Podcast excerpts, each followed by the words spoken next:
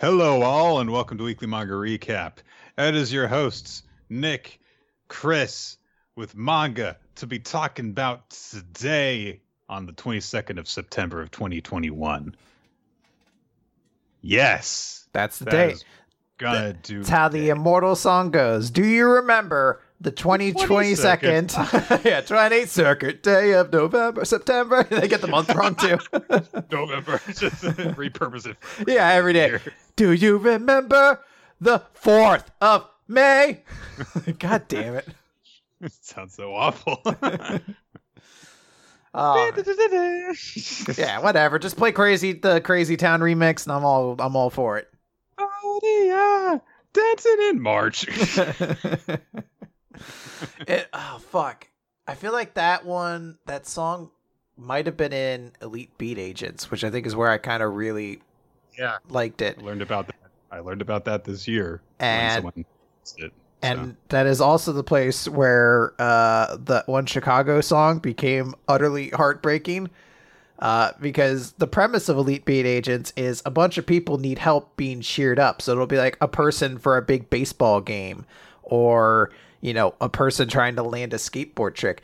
And then there's just a daughter whose dad has died and it's fucking Christmas and she's going to be alone without him and you have to fucking do the fucking you have to make sure you hit all your movements right or she's lonely on Christmas because the spirit of her father can't show up to comfort her and you're like this got a lot heavier than I and then it's like now you ha- gotta help this guy ride a roller coaster or some shit like that you're like all right there's a real fucking escalation going on here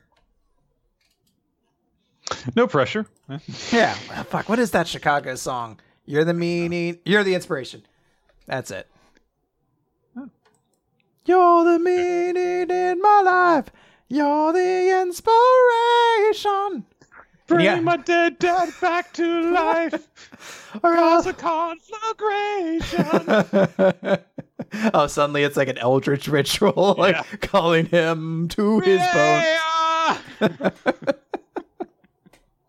Dethklok singing it, like ah shit. Oh, we've got so much manga to talk about today. That's why I tried to keep the intro short. Boom, we're already Yeah, into it now. That's right. That's right. so, um, I will confess, I'm sitting here right now. I don't remember anything that happened this week. I've read all the chapters, but there are going to be probably like five different points during the recording of this where I'm just going to be, oh, right, and this happened. So, So, uh, you ever see like that GIF that's or the image rather on Twitter? That's I feel I, feel I can't remember what cartoon it is, but it's the guy who's just like, "What a week!" and then like some little fucking shithead kid pops in for the corner. He's like, "It's only Wednesday." That's what my week has been. This has been a week where I was legitimately like, "It's like the weekend, right?" And they're like, "No, it's just Wednesday." I don't like. I feel like I read these chapters a month ago.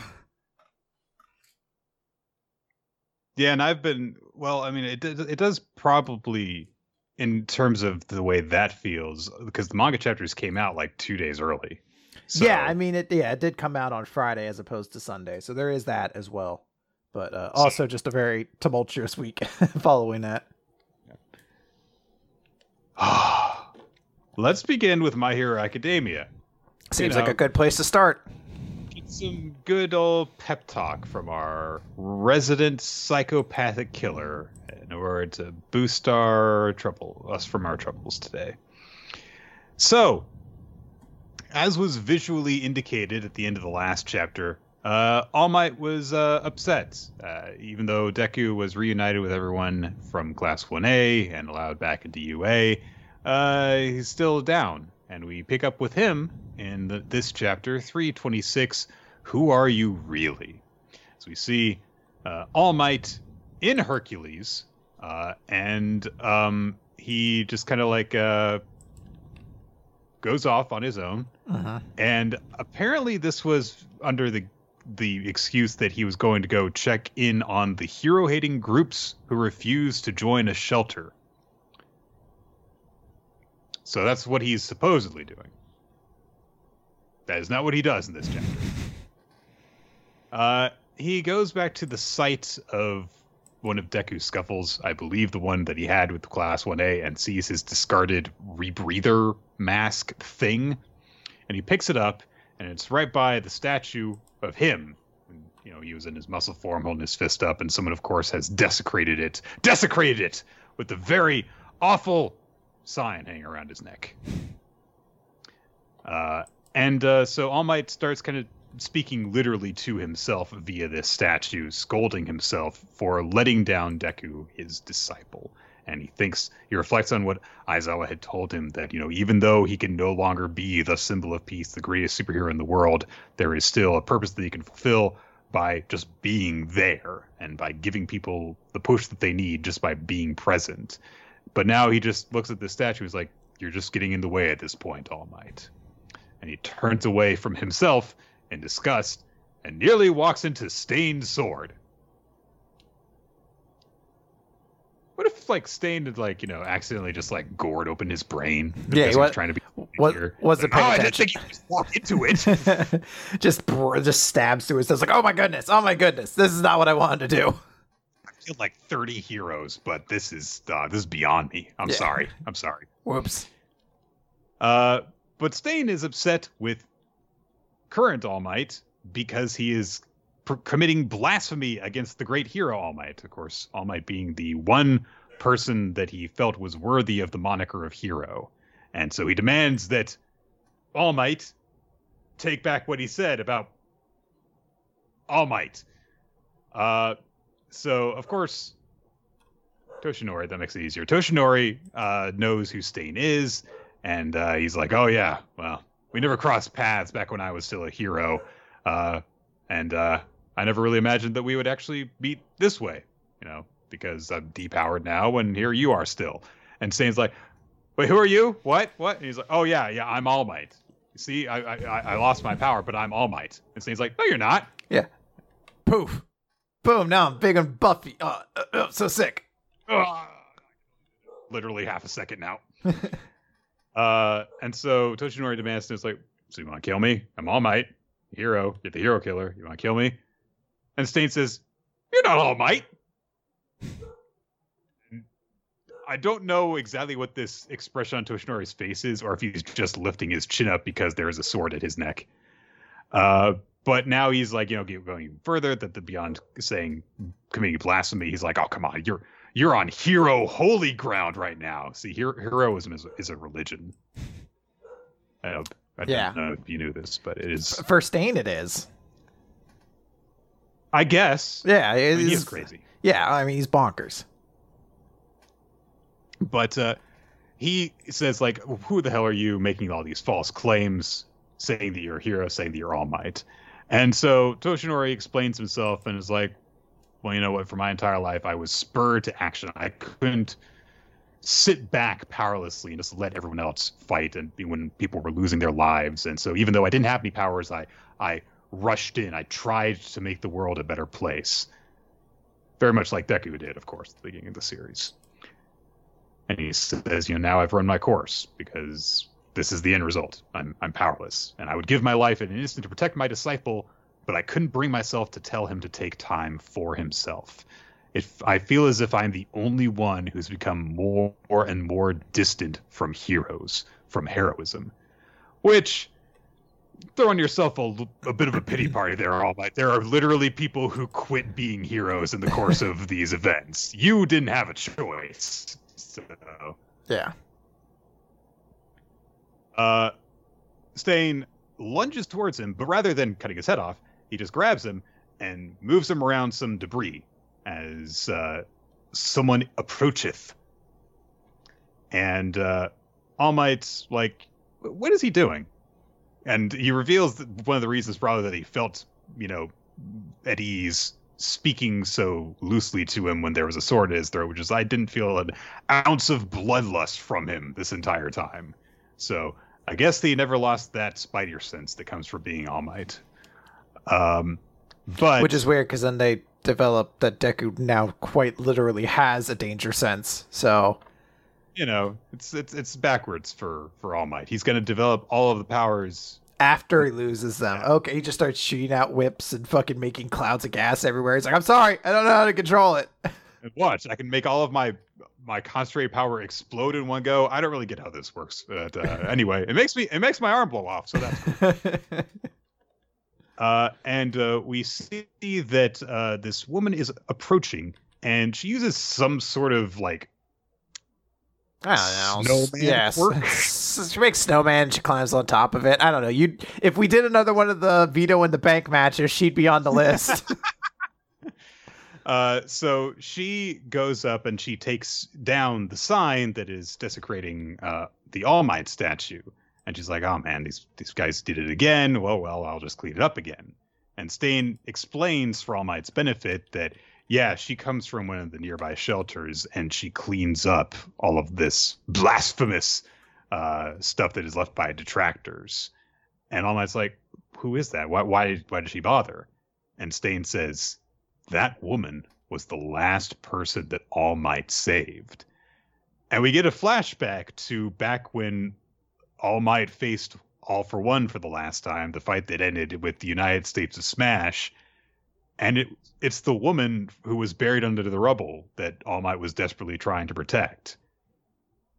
So that's going to be a tally under did not think that this woman would ever come back into the story.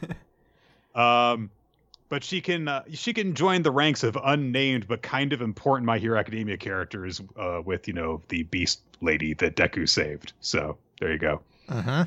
There's gonna be four, a few more like that, like Can't You See Kid. Uh,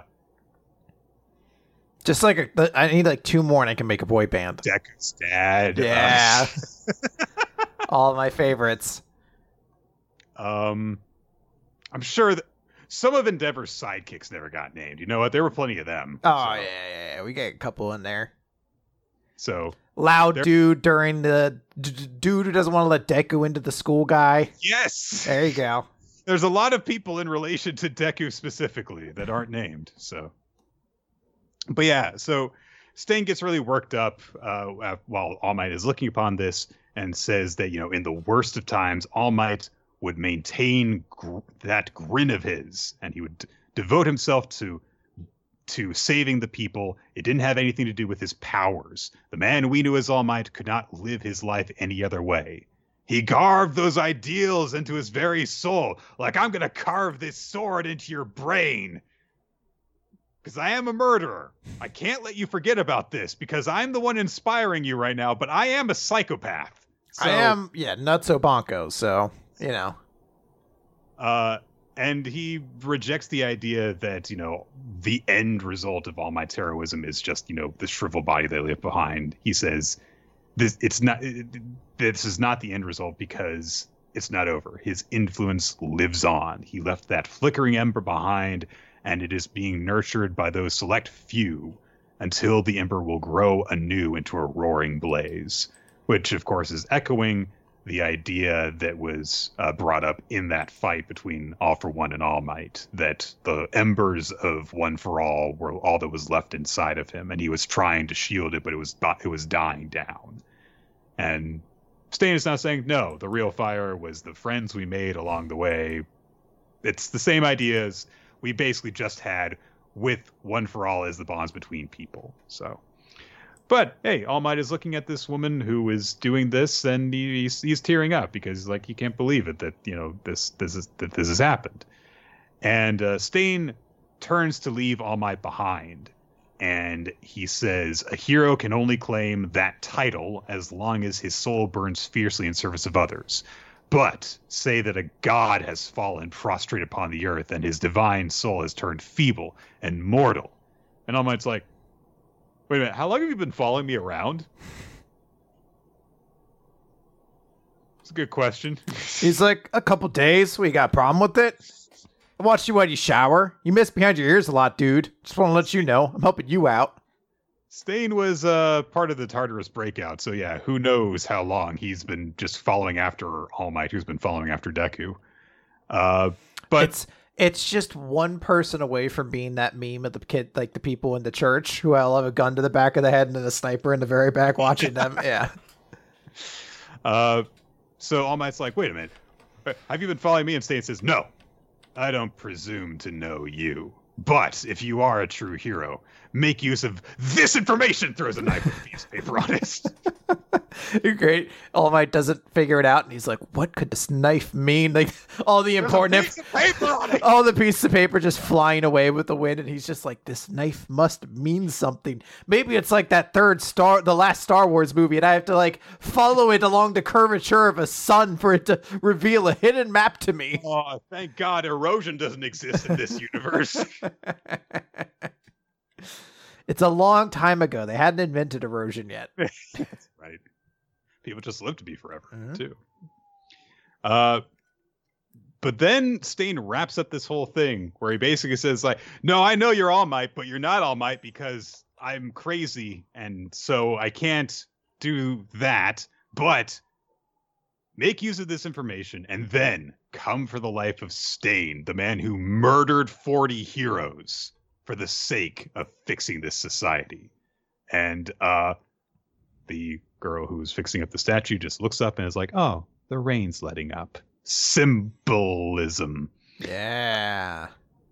I do really like that we have this whole thing where Stain basically just like, "Get your head out of your ass, All Might." By the way, I have murdered forty people. I am a villain. Don't forget that. uh, Nick, I believe if I look for Stain under TV tropes, he'll probably have anti-hero listed under his title, which isn't a villain. I would disagree with that, Mosker. The So- Punisher isn't a villain, is he, Nick? I played a Marvel video game and it listed him under the hero tag, so check and mate. Yeah, but Stain doesn't have his co- his own comic book line. That is true. Not yet. Not yet. He doesn't. What did you think of this chapter? It's kind of fallen into the same space as the Uraraka chapter, where I'm like, I can acknowledge this is a decent story development, but for some reason it's just not clicking with me. Like I just didn't feel a ton. I do like the notion of, oh hey, it's the last person that All Might saved, and she comes to fix the statue every day, and she does it regardless of how dangerous things are right now. And I'm like, okay, that's a very admirable thing. It's a nice like call back to do too, and it's a good way to like reintroduce All Might to sort of the idea of like, hey, you save these people like you have to continue on your influence because the, you know, like your influence is your legacy precedes you at this point. Like there are people who still fight for you, so you need to get through it. Like I, I do appreciate that. Um, there's just one of those moments where I'm like, I don't know if Stain was 100% the right person to deliver the speech. As you mentioned, he is like a serial killer. Yeah. So it is one of those things, but I know he's also very popular, so I'm not surprised Stain gave a cool motivational kind of speech moment. Um, but yeah, I mean, I didn't hate it. I wasn't like, what an awful chapter or anything like that. It just, you know, did super gel or anything.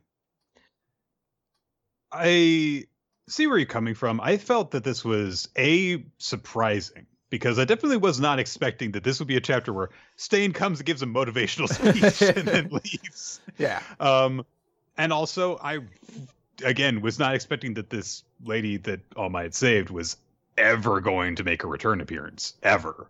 Um, but it's so you know her inclusion is you know a cool detail to really tie together this idea that just because All Might is done being the big super super awesome number one hero does not mean that he is done being an important figure uh, in this series.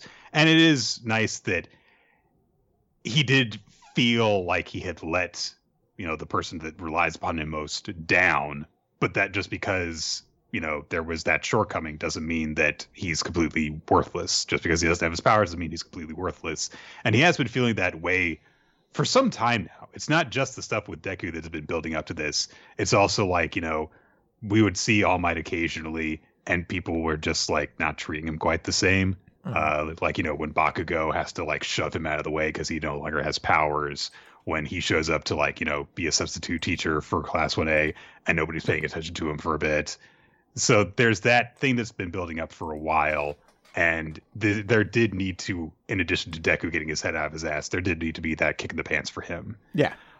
um and i think that the thing that really does tie it all together for me is just that one panel of stain staring over his shoulder being like i murdered 40 heroes this moment doesn't make me a good guy Yeah. because it would be a little bit. That would be a thing we would be snarking about if that had not been brought up. Oh yeah, absolutely. All right, Uh, yeah. let's Undead uh, Unluck. let's move on to Undead Unluck number seventy nine. In spite of that, I so we uh, open in a flashback with Andy Yes. drinking a boba tea. There you go. Yeah.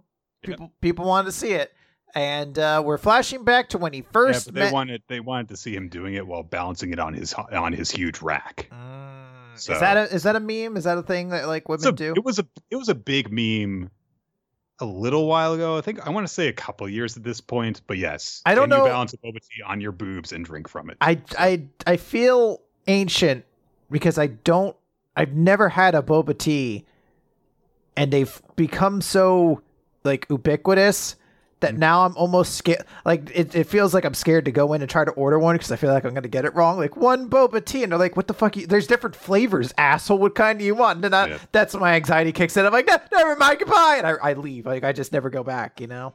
So I had one in college and then one more recently, but I don't like I don't like the pudding things. Mm. So it kind of is like, what was the point of me getting it then? yeah, it's everywhere. Like it's like I I can think of a ton of like comedy manga that have certainly made a joke out of a chapter of characters getting boba tea and things like that. I'm like, oh man, feel old. Anyway, Danny drinks a boba tea, and this is when he first meets Fuko, and he thinks to himself at that moment. At first, I was planning on messing with her.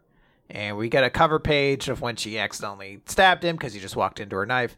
And we cut back to the present where Andy, Juiz, uh, Shen, Latla, not Latla, uh, Mui? Is that her name? The girl with untruth now? yes. and uh, big orb girl Tatiana. There we go. I got Yes. everybody. They are rushing to try to get up to the tower, uh, but Latla, Bunny, and Rip are interfering. And Rip just notes, "Wow, I can't believe Creed got beat, but I'm not gonna let you guys get any further. I won't let you see Fuko." Uh, immediately, they're like, "Hey, why don't you just move out of the way?" And he's like, "Nah, because if I kill you guys right now, that would take out like half a union, which is going to make it a lot easier to get to the arc afterwards. So like this is just like convenient all the way around. I can just murder you guys and then get the stuff I want. This is this Yeah. is a deal all around. Um so Andy kind of notes like, "Hey, please just like don't do this or whatever." Uh Shen has a moment of like, "Hey, I understand what you feel, but he wants to actually get involved." And Shen says, "Remember, you decided that we're best suited to handle him, so you go on ahead." And he goes to do this. Uh, Andy goes running off, and uh, Rip basically says, "All right, we're doing it, Latla." And she says, "Fine, but only once. It's way too scary." And he just summons a crescent rain of his little scythe kicks that are going everywhere. Uh, Shen notes, "I can't figure out their path." Uh, Andy starts seeing a bunch of attacks, and one cuts off his arm. And they're like, "Oh, can't use can't use your arm now because now it's been cut off with unrepair. Won't heal."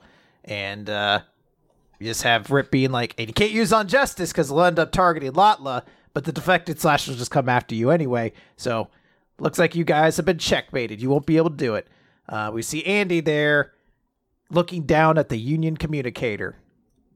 And he starts thinking again. At first, I was fueled by curiosity. But once I saw that meteorite, I thought I actually stood a chance at dying. And that's why I hit on her. That's why I protected her. But I soon realized I was sure not even you could kill me. You won't be able to kill me. And in spite of that, in spite of that, I want to see you. So a very little cute moment, even showing the the uh, I don't know what you would call it, flashback, but only in the memory of Andy, where they spent a bunch of time together back when he was a cowboy. So His is great. So Rip comes in saying it's useless. You cutting off all your sections of the body is an attack of uh, repair to you. So you bypassed it once before because you didn't understand the rules, but now that you understand the rules, you won't be able to do it.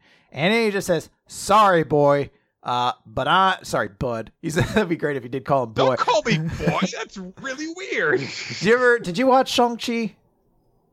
Not yet. No. Okay, uh, there's I won't, I won't mention it then. There's a, a, reference to that, but we'll talk about it some other day. Uh, he just says, "I'm going up, so just you wait, Fuko," and he starts cutting his own head off.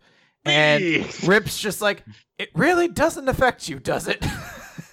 and uh, Andy starts shooting up in the air, and his rest of his body starts regenerating from his neck. He says, "Just like you, I've got a person I'd risk it all for." Uh, and calls down to Tatiana for some help. She uh, basically loads him up on a panel of hers, shoots him off into the sky, saying, I don't like it, but you're the right guy for Fuko. And he flies all the way up. There's a moment where it looks like Tella might get involved, and Nico smacks him with an orb. Just hits him in the face. And he says, Don't you go getting in the way of romance. And uh, Andy thinks, I used to be content with just winning your heart. And he rises up at the ceiling where we can see Fuko and Billy inside the tower, and he just says, "Hey ya, I love ya, Fuko," and that's the chapter. And she looks outside and is like, "What? That? That's a really weird looking bird. Why does that bird have such a gigantic penis? that's always. It's never happened. Uh, yeah, it's a nice chapter. Mm-hmm. Um, I do like that we get Andy flat out confirming, like, yeah, when I was hitting on Fuko originally, I was doing it for very selfish purposes. Yes. But there, then I fell in love with her legitimately. It's like, all right, it's good to know that. I, so. it to me, it's it's even a little bit more important because there was also kind of always a somewhat gross implication that the a large part of the reason there was a romance between them was because Andy believed the only unluck that could potentially kill him is if they had intercourse together. So there was a portion of it that almost felt like a like a like a breeding thing. Like he was just mm-hmm. trying to get her along until that could happen. But this confirms that is not his intention at all. He knows it will never result in him dying, right. but he's okay with that. He has fallen in love with her. And yeah. it's it's a good sentiment to not just have, but also to show to the audience. Because again, it takes away one of the other like very creepy implications to this. I think that it's yeah, it's better on the two fronts. It's better that he has the admission of like, no, I was doing it selfishly before, but I do legitimately feel these things. And yeah, like you say, the fact that he's like, this is never gonna kill me is like, mm-hmm. but it doesn't matter. I fucking love her, yeah. and I just want to be with her. It's like that's really nice. It's you know a much it it takes out you know that element of selfishness, like you say, that's kind of even if you're if you're able to it takes away you having to look past that to get into the relationship basically. Yeah. so. Oh yeah. also it's Good. pointed out he pulls out the card at the end so perhaps we're going to be seeing victor soon. Yeah we'll see. All right so what's next? Boruto. Boruto. Boruto hide and seek is on the cover, but that's not the name of the chapter. The real name of the chapter is Run In. You know, like when you order a run in, like uh-huh. you know, in a wrestling match. That's uh-huh. that's exactly what happens here. It's chapter number sixty-two, by the way. This chapter's garbage. All right. what are you talking about, Nick? How can it possibly be bad? We spend 60% of this chapter complained about the century the censor guy who fucked up his job.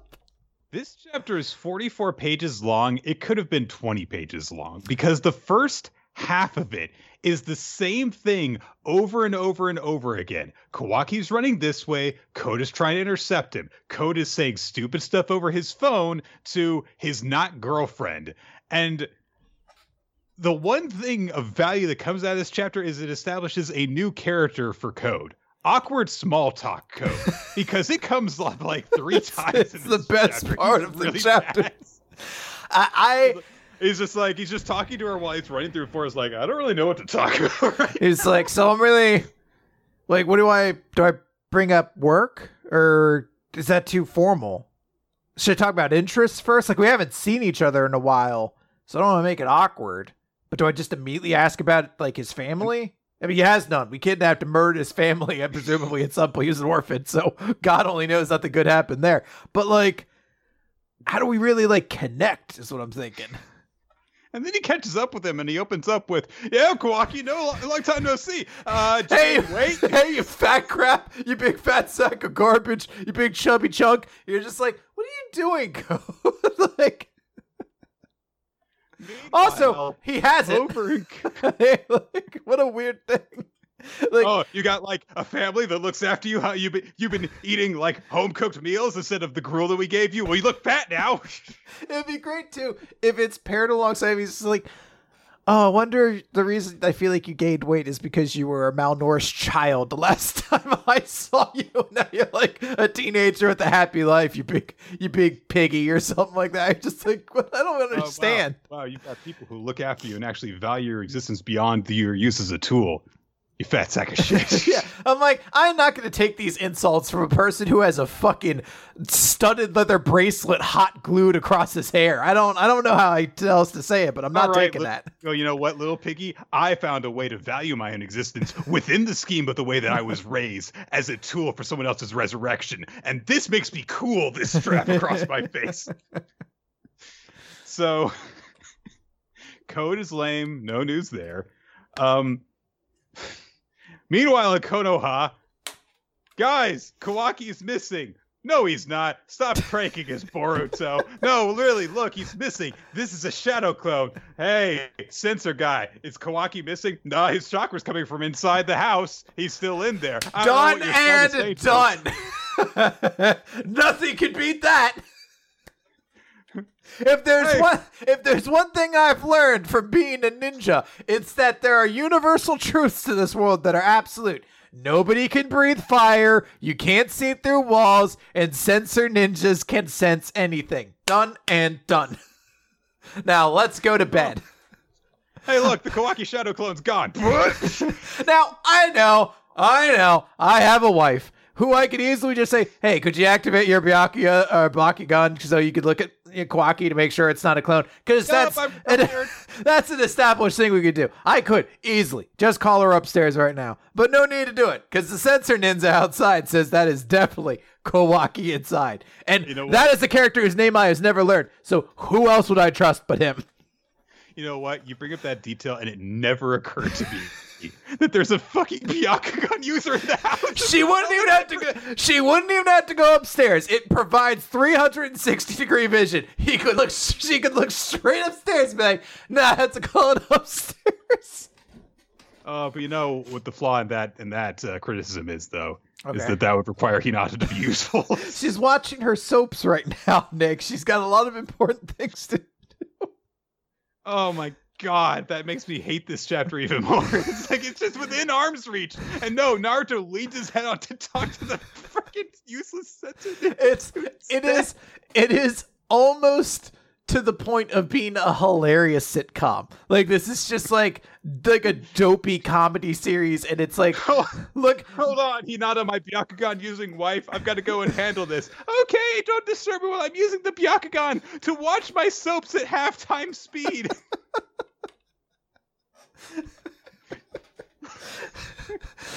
it gives me the ability to watch them in 10K. Tell the Kawaki clone upstairs to be quiet. What was that, honey?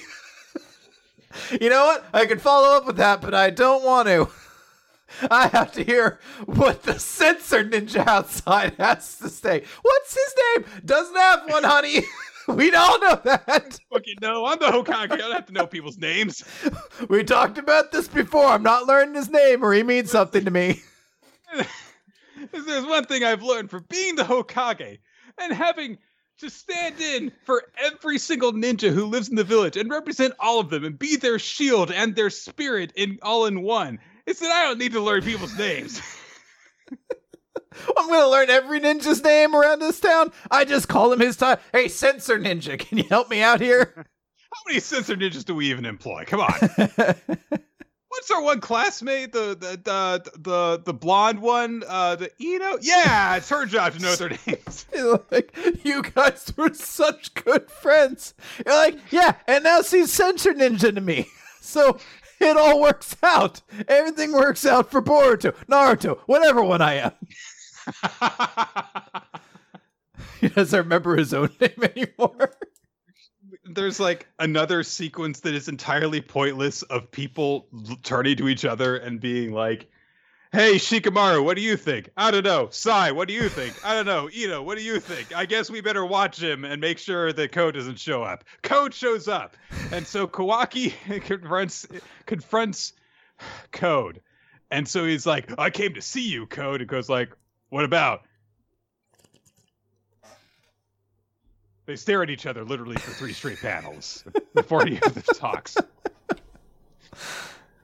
Oh, this this the pacing in this chapter is complete garbage. So What are you talking about? We're 28 pages in, and Code and, and Code and Kawaki just met, and we found out the sensory oh. ninjas worthless. So Kawaki's like, I hear you want revenge against everyone who killed Ishiki. And like, that is true. And Kawaki's like, well, I'm the one who killed Ishiki. The others were not involved. You should kill me and just leave Konoha out of it. It's all my fault. And if I hadn't fled Kara, he wouldn't have died. So this wouldn't have all happened. Code laughs for two straight panels before speaking. Before he says, Oh, that's cute. You want me to spare your friends in exchange for your own life? Hota! it's honestly. Honestly, this chapter legitimately made me go, "Oh, that's our boy Code." this is the wonderful. This is the wonderful thing about like making a mockery of how lame Code is, because now we've kind of like adopted him as our own. so when he does something lame, I'm gonna be like, "Oh, Code, you suck. That's so great." When he does something cool, I'm like, "Oh, you do it, Code." yeah, you go, buddy. He's my favorite character in Boruto now. For all the right and wrong reasons. Legitimately, Code has a very straightforward and logical and kind of cool villain explanation in this sequence. Because he goes, I was always planning on killing literally everyone because I want to resurrect the Otsutsuki god thing and destroy the entire world. The reason I swore vengeance on Konoha and all the people involved in death was just for me, but I was going to do that anyway. So you just did this for nothing. You kind of suck. And that's basically how that goes. Oh Um, man.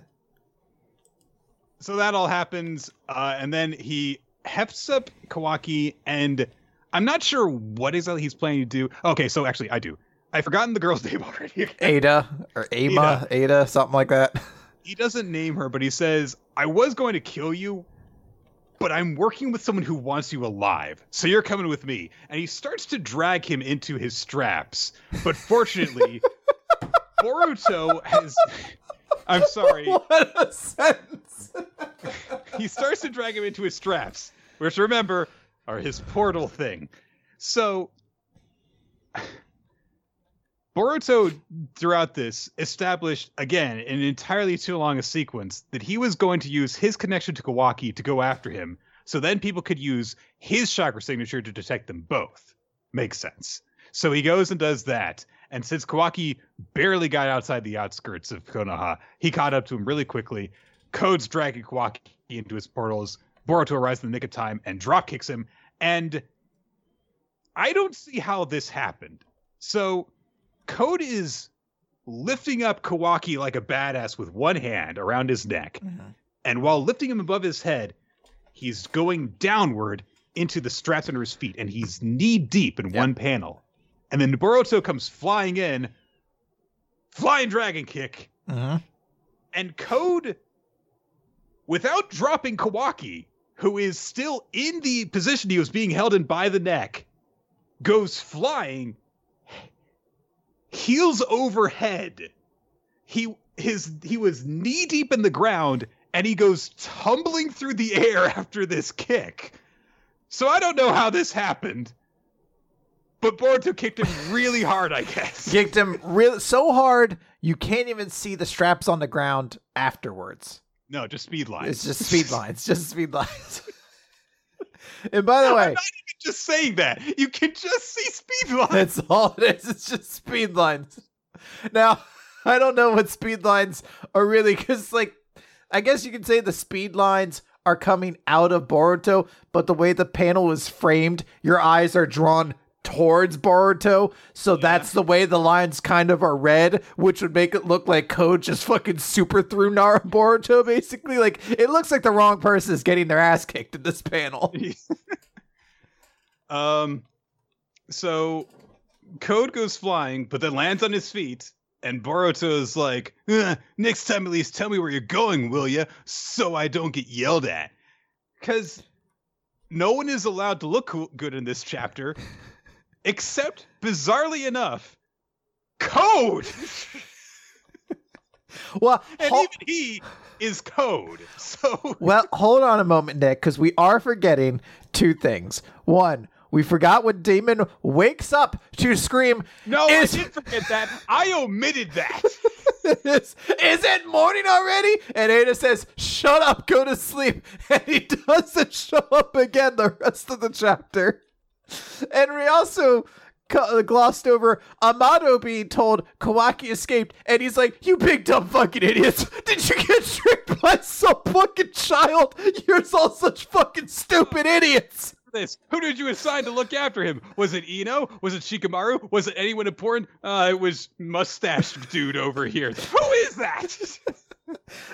Well, as long as you don't have like an easy excuse, like there was someone with the Byakugan in the house, it could have easily like, done it well, any time. technically, there technically there wasn't one person with the because Himawari has it too.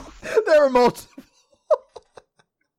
like Boruto and freaking Naruto, while he's looking at the door, the fucking sensory ninja Hinamaru is like pulling on his shirt, like, "Hey, Daddy, I think the clone of Daddy, Kawaki Daddy, There's a monster in my room, and also Kawaki's not in his room. There's a shadow clone. Oh, silly kid, you're just being wait, wait, what? Play, play with your broken vase, girl. girl. That's That's her favorite toy. It's broken again. It's like, yes. It's her like tucking it into bed like it's a doll. night night, broken vase. Likes the more tea, Mr. Broken Boss. Comes out through the hole. and the best part, It goes and it is- cries at Kawaki. it is literally the only defining character trait that she has in the history of Boruto. is she like vase that got broken? Oh shit! All right. Oh man, I never want Boruto to end because it makes me laugh so hard. All right. Kaiju number eight. Fuck. Chapter forty-four. Hikaru is staring down Kaiju number nine, coming out of the ant head as it tries to kill Kafka. So, meanwhile, in base, Isao Shinomiya is told by one of the other uh, guys, I believe it's the guy who was watching the battle uh, against Kafka with Kikoru uh, previously. And uh, he basically is like, I will deliver exposition, but in a sassy way so that it sounds at least somewhat conversational. Um, he's like, yeah, uh, if we use the numbers weapons, then that's going to cut years off your life. And if you do that repeatedly, it'll kill you. So don't do that except as a last resort. And he sounds like, I know, shut up. But he also says in a much more cool way, this is a trial that the next generation must overcome.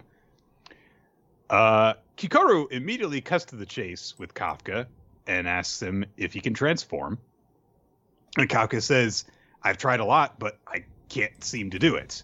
So Kikoru immediately theorizes that it might be something that Kaiju number nine is is doing. Uh, the kaiju starts to prepare more of his explosion burst swollen bullet things and so kikoru uh, says okay listen i'm going to beat it up and halt its movements and if it's hindering your transformation then there should be a temporary reprieve from that while i'm beating the shit out of it i can't beat this thing on my own though we need your power to defeat it so they're going to try and work together so the two of them split off, and so uh, Kaiju number nine is like, "Oh, I can't keep track of both of you this way." All right, so he just multiplies himself. Two heads. Problem solved. Like, damn, I hate that this is really easy for you. Uh, the two of them dodge and deflect bullets. Uh, until eventually Kikoru takes one in her side and uh, she it clearly messes her up a bit. You know, immediately she's spitting up blood, but she keeps on charging in, uh, which surprises Kaiju number nine because he's like, "Wait, what the fuck? No, I, I hit you with a bullet. You're supposed to stop attacking me." But uh, she keeps coming in, and as she does so, and she starts hacking into it, she thinks to herself, "I am fed up with suffering losses without being able to do anything, and this time for sure, I will do the saving." And as she goes in, uh, Isao and the other guy are watching, and the other guy's like, you know, it's almost like watching her in her younger days. it's almost like watching that person. Is he just like elbows him? You know what I'm talking about? It's your dead wife. Hey, buddy, remember your wife was dead? like this dude seems because he's the same dude from the board meeting who brought up it's just your day and remember your wife died in that attack. And I really think this is just his attitude. Like it's just the commander is just like, hey, why do you keep bringing up my dead wife so much? Remember that one time I said I was gonna go out to Starbucks to get everybody drinks, and I asked what your order was, and you said your order was a caramel latte with your dead your wife is dead extra foam. And I went there, I said it, but that's not actually a drink they can make. So I feel like you need to apologize or something.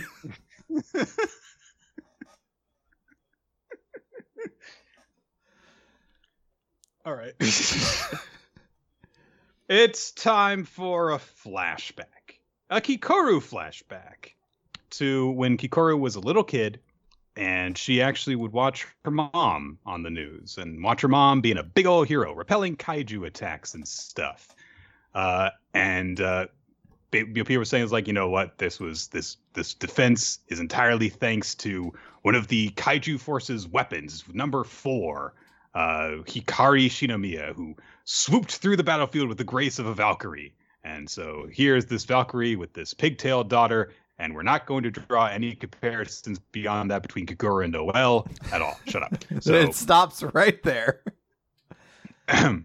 uh, and so you know, Kikoru would be you know watching stuff, and you know, like if you'd be watching the news with like other kids at school, and being like, "Oh, she's so cool," and she's like, "Yeah, my mommy's so great." Uh, and then you know, like when her mom got back, you know, uh, Ior- uh would be like, "Hey, don't bother your mom, Kikoru, because you know she's been fighting kaiju all day. Surely she's really exhausted." And of course, Hikari's just like, "Yeah!" And she's playing with her daughter, really energetically, really happy to spend time with her. Um, and Kik- Kikoru would tell us like, "Oh, we were watching you in the shelter. You were so cool." And uh, Hikari, but the thing that uh, Kikoru says that gets her attention is like, "Oh, so you made it to the shelter, so everyone's okay. No one was hurt. That's great news." And she's got a big grin on her face after she hears that. Um, she has a bandage on her arm, and Kikoru observes this and like, "Oh, did you get hurt in the, in the fight?" And Hikari says, "Yeah, the kaiju was kind of strong, but I'm okay."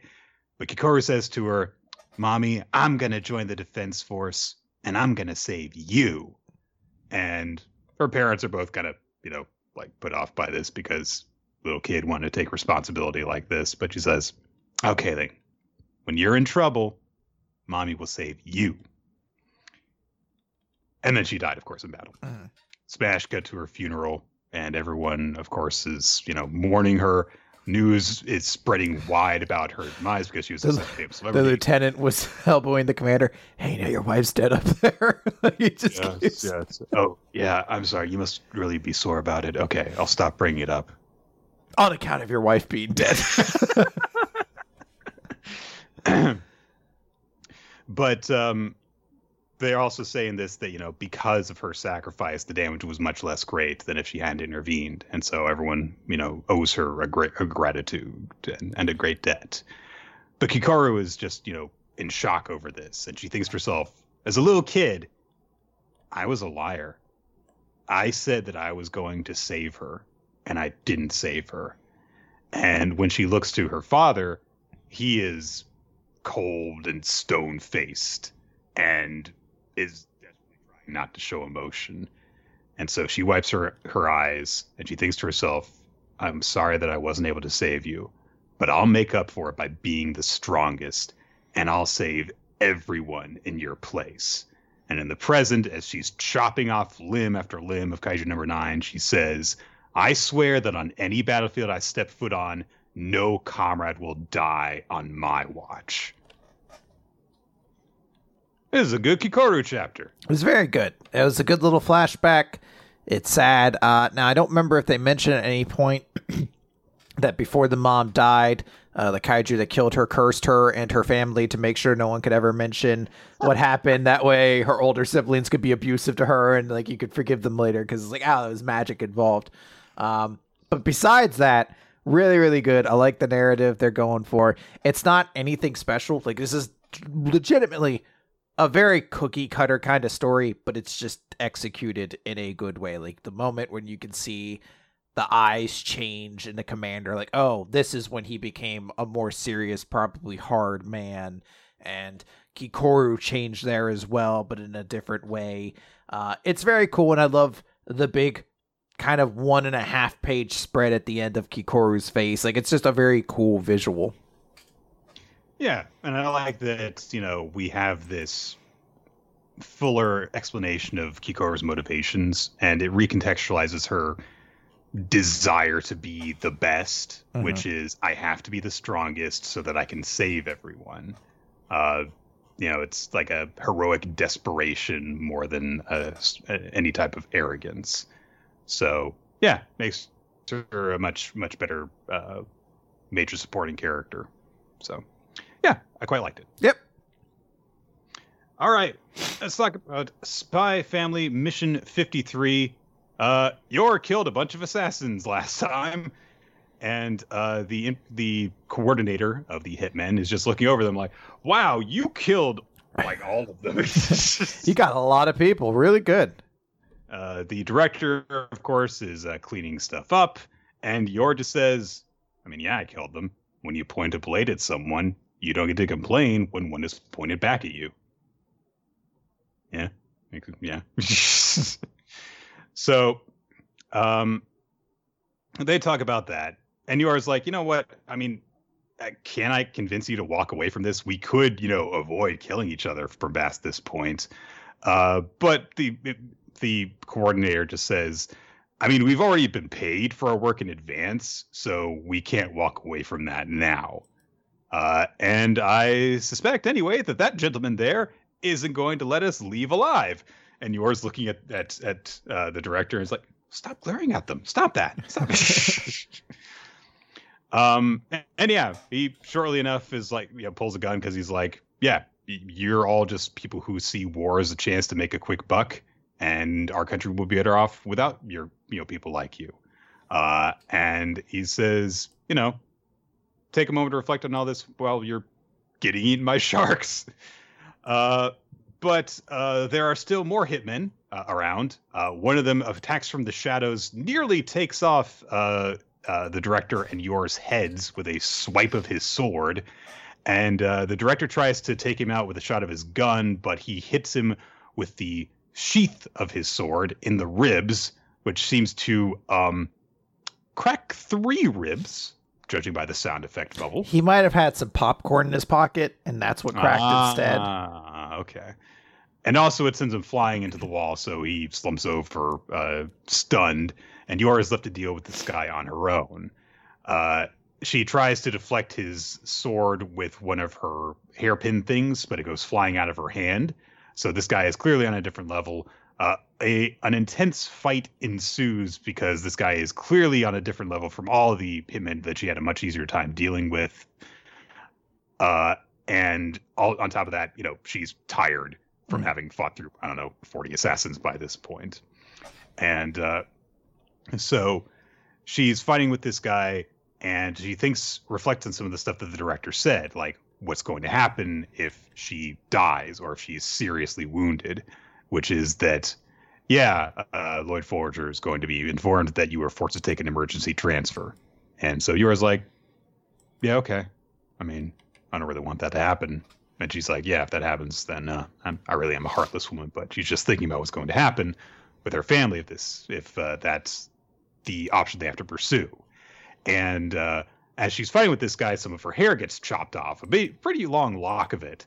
And she's like, oh no, this is to be so suspicious when I come back. I'll, I'll have like a different hairstyle. I'm to have to explain that to them.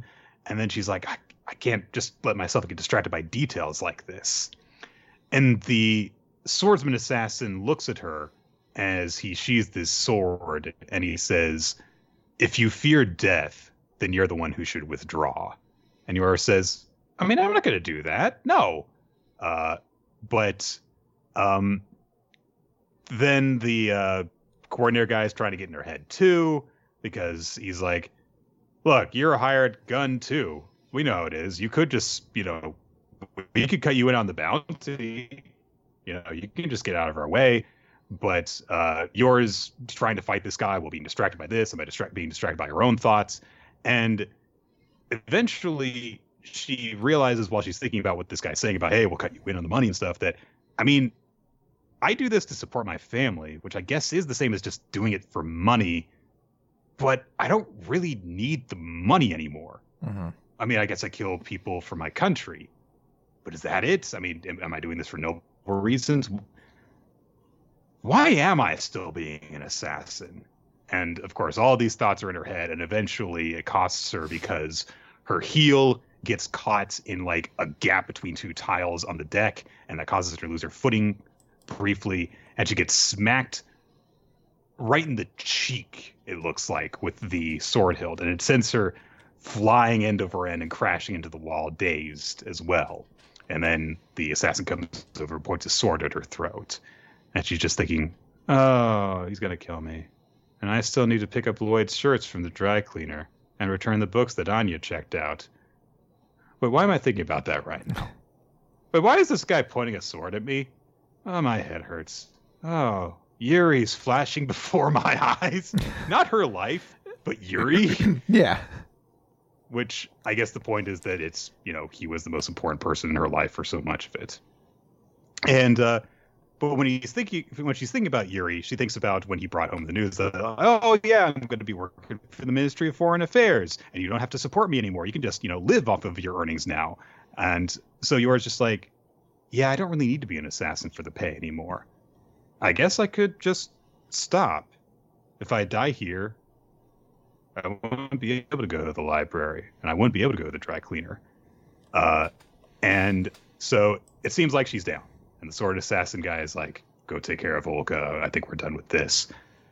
But then a hairpin cuts off the coordinator guy, flying past his face. And Yor says, no. And then she thinks about Olga, holding her child and saying, I just want to live a quiet life. And when she thinks of that moment, she remembers why she started being an assassin, which is, I was just and but she forgot about it because she was just trying to keep everything together to this point. And she says, "It's not for money, it's not for country. Well, it is, but it isn't. But all I really wanted was to protect Yuri's carefree life. The world is soiled with needless tragedies, and to prevent just one of them from befalling him or anyone else takes thorough cleaning. And that still hasn't changed. In fact, now it's more true than ever." and she's thinking of her family, Bond included.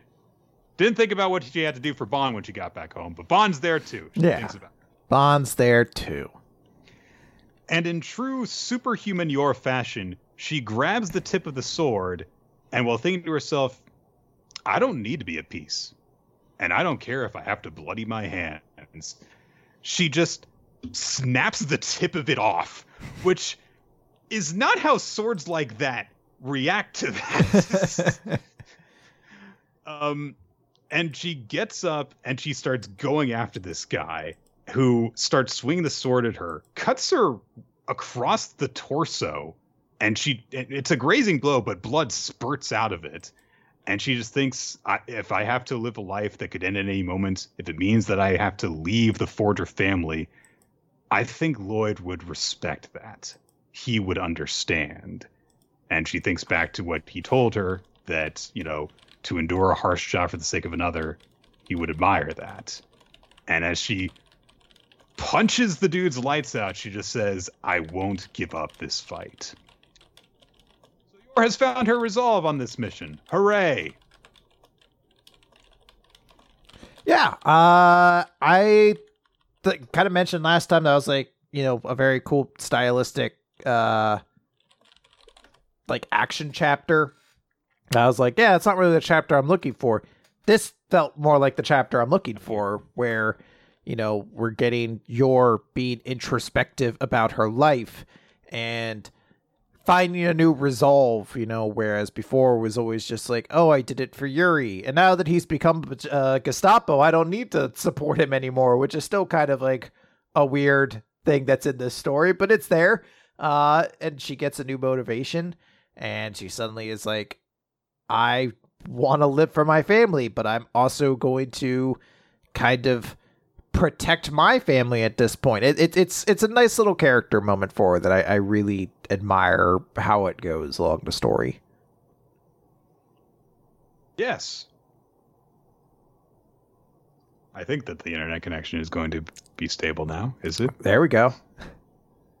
If not, I'm just going to record a couple bits of you right. and just hit a button over I- and over again. Gosh, Chris, you're so smart. wow, Nick's been saying that a lot this episode, almost exclusively. Yeah, well, I am very cool. I am very, very All awesome. right, let's talk about Eden. yeah, let's talk about Eden Zero, chapter 160. Statter. All right, let's talk about Eden Zero's very, very hilarious chapter. Yeah. Chapter 160 Scattering in the Starry Owie Sea. So uh we open with Creed. No!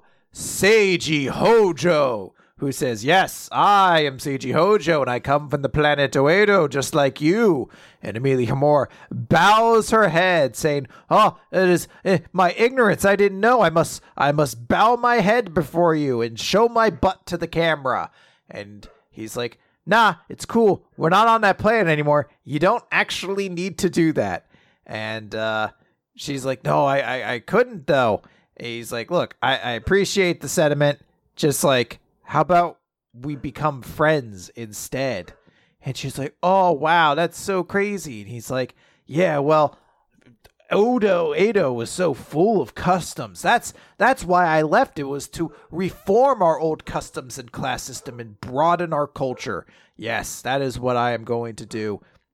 And Homura's like, that is a wonderful idea. And she smiles, and immediately Creed is like, oh, she's so beautiful. I've never seen her smile. And uh God, I don't remember the name of the kid from fucking Game of Thrones. Ollie, the little shit from Game of Thrones who was part of the Night's Watch who shot who shot the wildling girl in the heart. Basically shows up. It's a character called Jesse. I don't know if we've ever met Jesse before. We probably did, and I don't remember him because there's a billion characters in the series, Right. and most of them are unimportant. Speaking of which, uh, we're gonna cut over to the space battle now, where things are going kind of okay, but not great. Uh, because a giant worm laser thing shows up, and uh, it's gonna destroy That everybody. is a Yu-Gi-Oh card if I've ever seen it. Uh, A hundred percent. It's probably got a number. Like it's probably number forty-eight. Giant worm cannon laser galaxy eyes or something. it's got to put eyes in there somewhere. Uh Yeah. so And oh in wait, spite of being referred to as the sea serpent, it would be a dragon yeah, because fuck sea serpents is essentially how Yu-Gi-Oh always goes. yeah. So uh Oasis like this is bad. They're gonna destroy a whole bunch of us, and the cannon goes off. And fires a big beam across, and they're like, "Oh, we have to dodge it." And uh, Lizare doesn't dodge it. He's dead. No, Lizare. And then uh, the laser's still going, and the character's starting to dodge. And that remember that romance before between Dylan and Farina? They flirted like eight chapters ago. It's an important. Uh, Dylan, Farina, Dylan. I'm sorry. No, Farina doesn't make it. She's dead too. Ah. These losses just keep building up. And it's up it's up to the inter the Oration Six Interstellara uh, or whatever their name is. They're like, we have to stop that sea serpent. We cut back over and Jesse's holding the gun. He's like, You get away get that woman has to get away from you. She's a bad person. She's she's up with Elsie. And Creed's like, huh, good grief. Eat their lock.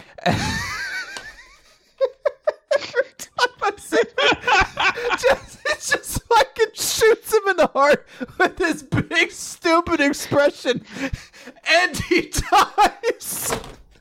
It was a, it was just a little bit comedic timing away from being the egg bot all over again, where it's like, Amora, I'm an important character. Kaboom! Ah, no, my life. Yeah.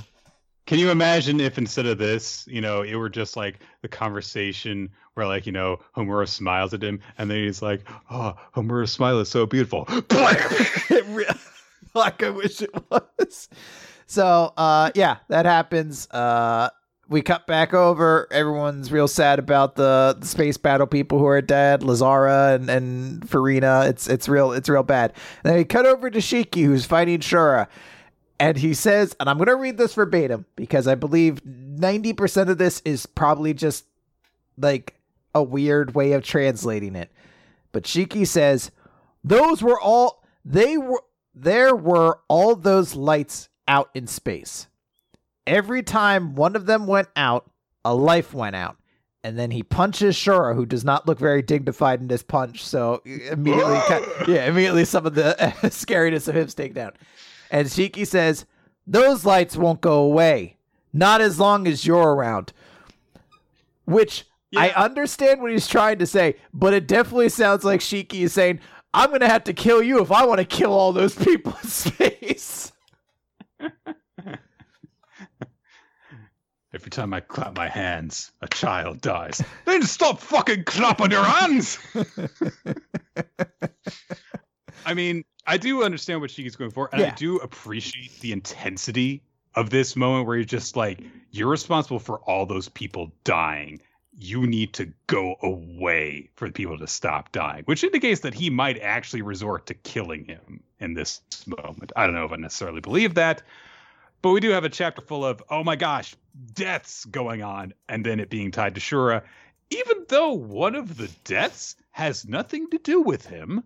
But what?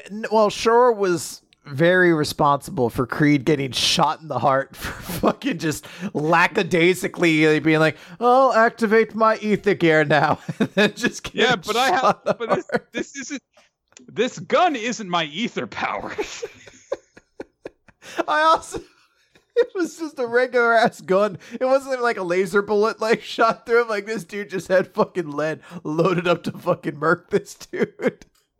I have to say, when I read this chapter, I actually laughed yeah. when Shura got eh. shot in the fucking Creed. Because yeah. there's this. Look, we had the not Shura, Seiji. Sorry, I, why, why do I need to know his name? He's dead. but he has this thing where he introduces himself to Homura, and I was going because Homura, who has had wanted to have nothing to do with this guy, is suddenly like, "Oh, you're a member of royalty. I need to show respect to you." Oh, you're a member of royalty who thinks that the system is unjust. Oh, that's so wonderful.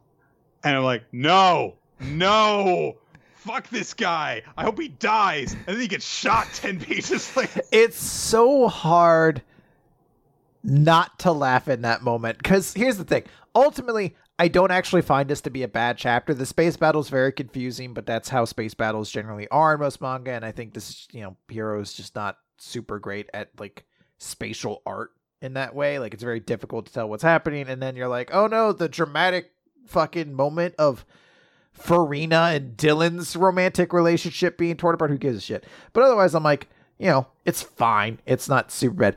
But it's so hard not to laugh in the moment of fucking introducing all of these details about this character and then he gets shot in the fucking heart. And I don't know what the long term implications are. He might not be dead. Maybe he's just dying. No one's checked his magic pulse, I guess. But fuck rebecca will go into a different timeline to save everyone or something Some, something yeah. like that but fuck man it is really fucking funny that he gets introduced with all this detail and then gets shot in the heart i'm going to put this up on near the top of my list i hope that pino gets to be human one day and I hope that Seiji stays dead. Fuck that dude. And is like, oh yes, but I am royalty, but I don't think the royalty is good. Will you go out with me now? I'll think about it. yeah. Just like the way that she immediately starts like kowtowing to him, just so wrong. He didn't do anything to make her act differently towards him. Fuck him. Yeah, that's it. Stay in the ground. All right, let's move Ugh. along to a Okay. series that's definitely sticking around. It's not the bottom. bottom two. Hunter's Guild Red Hood number eleven Meriopios. I think it was the Uh, bottom one this week, or the upcoming magazine one. I think it's the bottom. it's right there. It's this. Grim- It's this of the foot thing. Right. Grim throws a few more of the test applicants into um, fake jail, gets replacement cuffs. Uh, then we cut down to. I just remember what this chapter was about. we cut down to another part of the of the facility where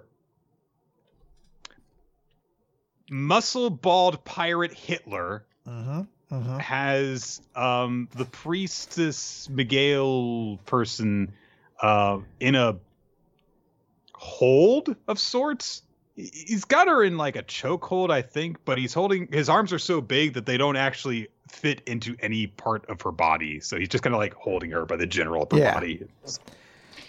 Um the guy who uses the mystical potion Lu Feng Jiang thing starts to use it and Mary Upios is like, no, no, no, no, no, no, no. Don't do that. Don't use the only thing that makes you useful, please. Uh, and he starts talking to eye patch, muscle bald Hitler guy and says, you know, you just took a, ha- a hostage after ambushing us and you started talking after doing so. So I presume you're actually trying to negotiate or extort something from us rather than just trying to kill us or take or beat us up.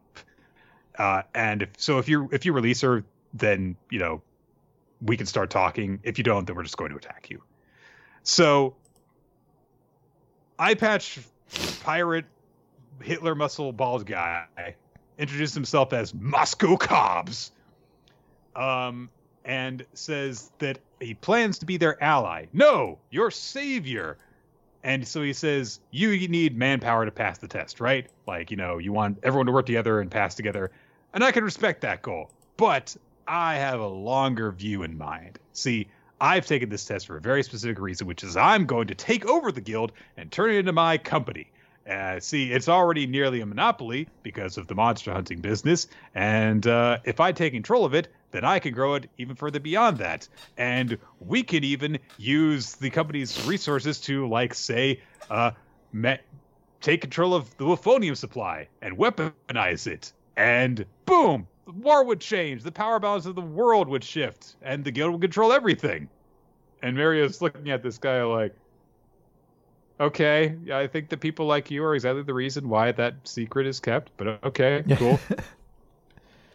Moscow then introduces all of his subordinates, aka fighters that I just hired. And uh, then he throws down some bundles of cash and says, I got money. Work for me.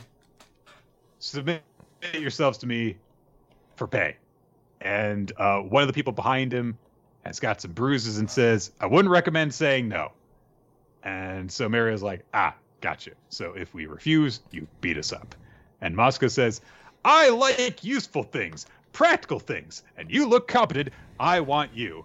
I desire you. Check out my tricorder cap. And this is my brother who does really good math, except that I'm kind of an asshole and I beat people up and I have a Hitler mustache. But So- canonically, by well, not him, but the character you're referencing prior to that. Okay. Anyway, he desires he desires it. He could be bi. He seems to be very open minded. Definitely not going to deny. He he desires everyone. so. Yeah. Um, and he says, and if I'm going to get what I want, the most useful and practical tools are money and violence. Listen, I was supposed to be an important supporting character eventually, but I got to say what my entire character is now Yeah. because I might not get the chance to do this later. so Mario's like, yeah, I don't think I want to work for you. And so immediately Moscow comes storming towards him and um, he uses throughout the course of this chapter five different abilities, I think. So yeah. Um Yeah, he also does a thing a, couple of times where he interacts directly with the speech bubbles, which Yeah. is a comical effect. But uh, so he tries to attack them. Uh, both Miguel and um, Neuro, I forget his name. They try and take him on, but he just kind of like dodges around their stuff. He chops them both down and then just kind of like is left holding each of them in one hand because he completely powered overpowered them. And he's like, "All right, it's just down to you, Four Eyes." And so Mario goes into his jacket. Moscow thinks that he's got a gun, but when he goes after him to stop him, um, instead Mario's got a squirt can of some sort. It starts blowing mist everywhere, and Mario says, "Yeah, I win." And immediately, Moscow's mustache appears to grow really, really big, which of course causes a big distraction. Then he stumbles into um, some more things. One which like causes his foot to slip out from under him, and one which causes his um, foot to stick to the ground. And Mario sprays and sprays and sprays him with various different things until he's left as like almost a cocoon, but with a gap for his head in the wall. And Moscow immediately realizes that he's that the jig is up. So he's like, "I'm really sorry that I tried to do all that to you. Can we can we can we can we talk now?" Yeah. So Mario introduces that his thing is that he is a mycologist and that he has a bunch of slimes which do his bidding uh, because they're his friends. Because you know, the guy who's got all these phobias, he's got basically microorganisms and molds and stuff that work Yes. for him. Hey, it's a contradiction. So. Uh, so people are kind of a little bit grossed out by this, and he's like, "Yeah, I mean, people are do tend to get like weirded out by my research all the time. So I thought that I would join the guild and conduct an experiment. I wanted to know whether or not my research could be a useful tool for hunting monsters." And Mosco's like, "That's it. That's why you became a hunter." And Mario says, "Well, I wanted to be a hunter for my own ambition. I'm much like you in that way. All that's different is our methods. Uh, and I think that you would be useful to our plan. So let me t- tell you what uh, we can do." and uh, he's you know explains like, hey, this is what we've got going for us with the handcuffs and stuff. Uh, don't beat my allies, obviously. Uh, and then he, of course, looks at all of Moscow's people that you know he beat into submission. Is like, hey, do you guys want to join us? You know, it's like equals instead of forking under this guy. Um, and he promises, I will not pay you, nor do I expect payment. But by joining us, we create a give and take relationship that will be profitable for all involved. So, listen, if this guy can form a symbiotic relationship with molds and funguses and slimes, then I guess it makes sense that he is willing to work with anyone. So, and yeah, it seems as though he's recruited Moscow to his cause. And uh, then we cut to the roof before we actually hear Moscow's answer, but he's probably going to work with them. Uh, there's 45 minutes left in the test, and uh, Velo and friends are still tied up. Mario comes out and is like, tag, tag, tag, tag, tag, tag, tag. He gets everyone out of jail who's in jail. Well, he tags six people. He says tag, tag, tag, tag, tag, tag. So if there are more than six people in there, then he only attacked six people. But I think he got them all. Yeah. And uh, so he says that yeah, they just wanted to piggyback off of your plan, though. Piggyback off of your plan, though, Velo. But Velo says it's not my plan, it's our plan. And boy, have your slimes been impressive. Getting the handcuffs and sending messages, they're super useful. And Mario's like, well, thanks. it's just kind of Gee, thanks, buddy. And uh, then we just kind of get like a reestablishment of like the conditions that they're under, which is that they have a total of 15 people working for them, and there is roughly an hour to go, and so they're going to try and do this plan thing. So there you go. There you go. I like people with mushroom powers. They're cool. I like it. I dig it. Um, I like that his backstory had no emotion to it. He's just like, I like fucking slimes and mushrooms. I want to see if they could be used for hunting werewolves because that's what this world's about. Story's done. End. Fin. There's no like fucking dead sister or something like that. There's nothing. Just like I fucking want to see if I can kill werewolves with mushrooms. I do definitely like Mario a lot more after this chapter. Mhm. I think that seeing this reliable part of him and also just his very matter of fact attitude of doing weird things is like, yeah, I get into that. So yeah. Good stuff. let's talk about Magu-chan. Chapter 59 Best Friend, Part 1. we get part one. That's Magu does multi-part series, but usually only if something really important happens, like you know, Muskar is going to enact a plan to put everyone to sleep and take over and get Magu on his side, which ends in him being depowered. Remember that really big cataclysmic event a couple of months ago? Uh-huh. It'd only be something on that scale. Anyway, this is about Kyo going to a different high school from everybody else. right on the same scale. Uh, we get a flashback uh, to begin with, though, from when Kyo first met Yuika.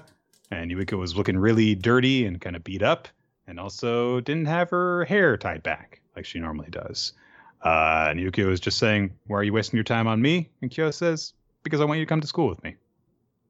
Hmm. Uh, we uh, see Kyo then getting ready for her day. She's clearly uh, in thought about some stuff. She sees that uh, her mom has left some money for her to take care of herself, which makes Kyo seem kind of sad that she didn't get to see her mom. Uh, and uh, then she goes to school we find out that everyone is trying is having to fill out career goals surveys as in they want to know what you're going to do after middle school. And everyone generally is just like yeah we're going to go to the same local high school that everyone can go to. We live out in the boonies. There's not a lot of high schools here. The one high school here has a very very easy you know means of getting in uh, and ren establishes yeah my big sister went there. So pretty much everyone in this area goes to that high school.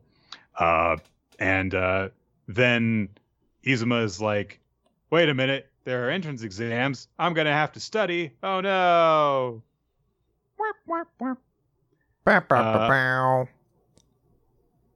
Uh, so there's all that that they go, uh, go, go on about. Uh, Ruru walks out with Yuika, and uh, Ruru's like, "Oh man, you know, but school is expensive, so I am actually considering just getting a job. But since it didn't mean that we'd all be together, I decided that I should go to high school too because Ruru loves her friends and she's a good person. Uh, and Yuika's like, yeah, and I wasn't interested in going to high school either. I've always hated school and studying's boring and it's a pain. But lately, it's been fun coming to school because Kyo's here and also you, Ruru, and Unisuke. Uh, so I'll figure it out something, and I've got Kyo to help me out with studies. So you know, yeah, I'll I'll be okay. Uh, but then she says that Kyo hasn't been coming to their occult club meetings lately, so hey, let's go surprise her. Um, and uh, they establish that um, the teachers have been warned about uh, about have been warning her about carrying uh, around on her head, Sonzege.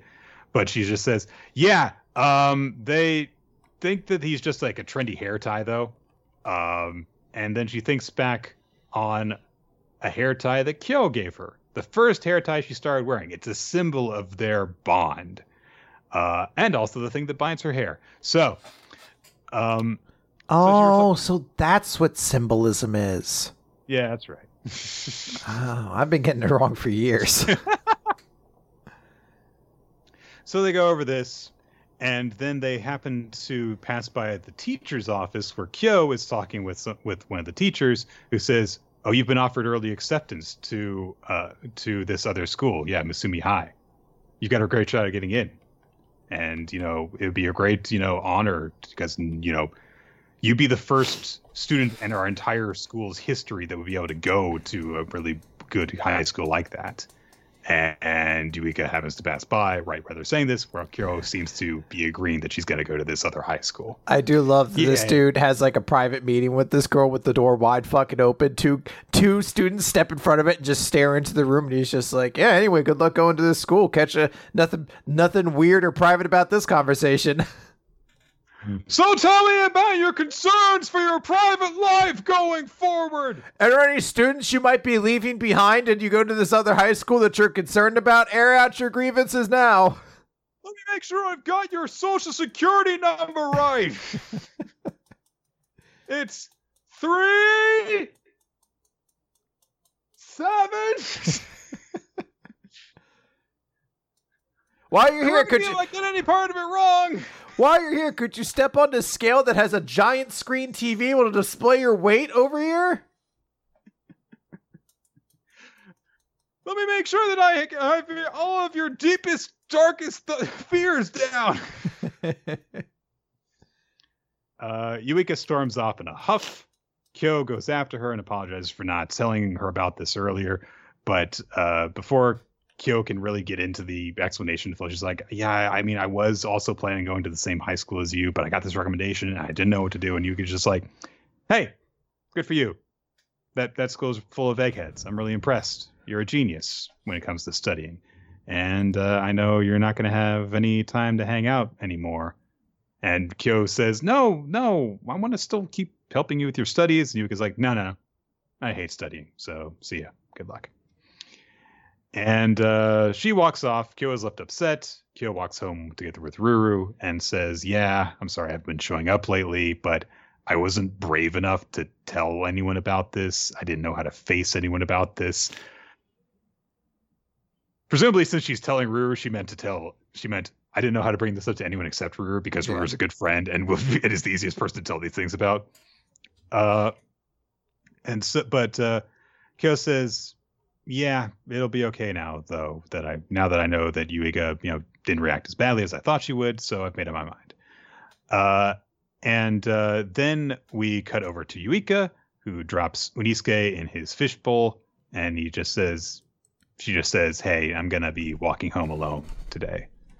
So she drops him off, and then removes the hair tie from her hair. she removes the bond that ties her and Kyo together, and also her hair. And uh, Kyo is still upset at home. Gula is asking her what her problem is. And but Kyo's like, I just don't even know what to do. And several days pass, and the doorbell rings, and we get the best moment of the chapter, which is Magu leaping towards the door to say, I shall receive them! Because he is a child and he gets really excited over very small things like answering the door. When he answers the door, it turns out the Gula and Unisuke were working together to ring the doorbell. Gula grew his claw really big, and Unisuke grew a needle out so that they could poke the doorbell. Yay! Uh, and Gula and Zonzage beg for help solving Kyo and Yuika's problems. And uh, Magu rece- thinks, of course, that this is his problem to solve. Uh, and he he admits, however, I know little of the ways of the lowly human heart. But both the problem child and scholar are my followers. I cannot simply fail to inspire them. Very well, rankless beings. I shall save them from the depths of anguish. And um Ruru's like got her fist up, like she's like, Yeah, you go do it, Magu. So I don't know if she legitimately believes that Magu is going to be fully capable of solving this problem or not, but that's the face that she seems to be making right now. I think he could just laser beam all of his problems away. That's what he usually I does. Agree. They just la- just laser beam the other high school, and she can't go to it, and everything's solved. I mean, it's a good point. God, actually... fuck. That needs to be a solution to this there can't there there is no problem that cannot be solved by Magu blowing things up, right? It really, yeah, it has to be the way this happens. Uh, I don't really care very much for Kyo. I did care a little bit for Yuika in this because it did show a side of her that we haven't seen before that is more vulnerable. Mm. I do like that, although it is a very blunt metaphor, the hair tie is an effective thing. Uh, um, and I liked Magu leaping towards the door to answer it really excitedly, and the fact that Gula and Zonzage work together to ring the doorbell. So there we go. Yeah. All right. Let's, I need to catch my breath. Let's talk about P P P P P P P P P P P. A new series that everyone's super excited about. I believe that it is read as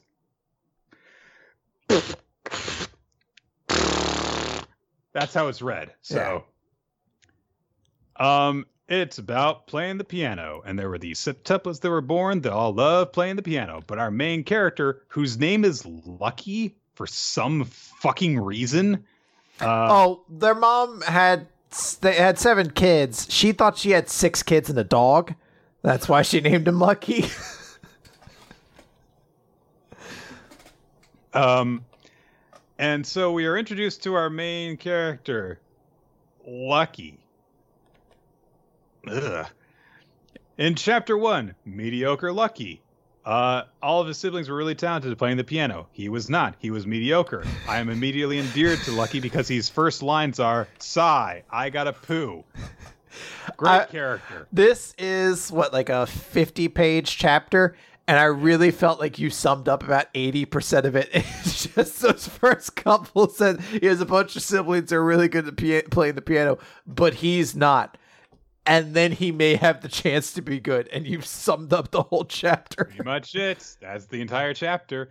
A very inconsistent art. Um, there are occasionally actually good emotional moments, like where we see that no, Lucky didn't just have to deal with you know, you know, feeling inferior to his siblings. No, he was abused physically by his father.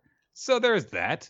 It actually caused a split between his mom and dad, and all six of his siblings went off with their father because he was only interested in talent. His mom's the only one who went off with him because she's the only one who seemingly likes the kids as their children, I would assume. well, he also then gets sick and had to get taken care of by the parents from the Harry Potter uh, series. Basically, these are cartoonish. There are very many cartoonish designs in this chapter, I should say, but that aunt is just bizarre looking. Yeah. Um, the mother got, has gotten sick, and I thought for a second they were going to say that she had died, but no, actually, she is still alive. She's just still bedridden, and in fact, she plays a key role in giving Lucky the um, hope to be good piano player Yeah. again. Uh, we see that Lucky still has not given up on playing the piano, despite the fact that his dad beat him when he was not playing it good, and despite the fact that uh, his current foster parents also abused him repeatedly because he was no good at playing the piano because they liked his dad and blame him for causing the divorce because they'd be part of a rich family if not for him. Yay! Physical and emotional abuse is fun. He keeps a keyboard at his mom's place that he plays for her occasionally, even when she's asleep, because he can't give up the piano, even though he's only mediocre at it. I love the idea. It's like, Mom, I don't know if you're even awake right now, but I thought I'd play you something on the piano to soothe you.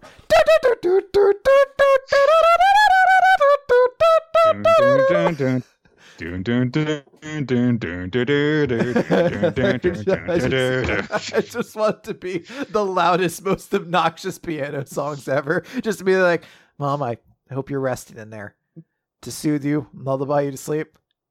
It's Crocodile Rock.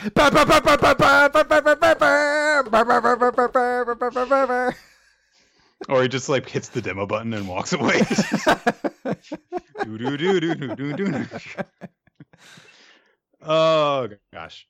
Um, there is a girl at his school who seems to be familiar with pianists, including his family, who are all famous now. So Nick, if she's familiar with penis, that is her fucking life. All right, we don't need to judge. it's not my fault that the word pianist sounds like a sexual organ to everyone's ears. Okay. it's like when uh uh the movie about Charlie Brown came out. It's like, what movie you guys see? The Peanuts movie? Like the penis movie. that can't be appropriate for children. no, it, like you know, peanuts. Oh, there's nuts in it too. Ah, I get it. You like penises. Go, go calm down. peanuts aren't peanuts aren't nuts. They're legumes. So, uh, all right, you Wega. He said that once.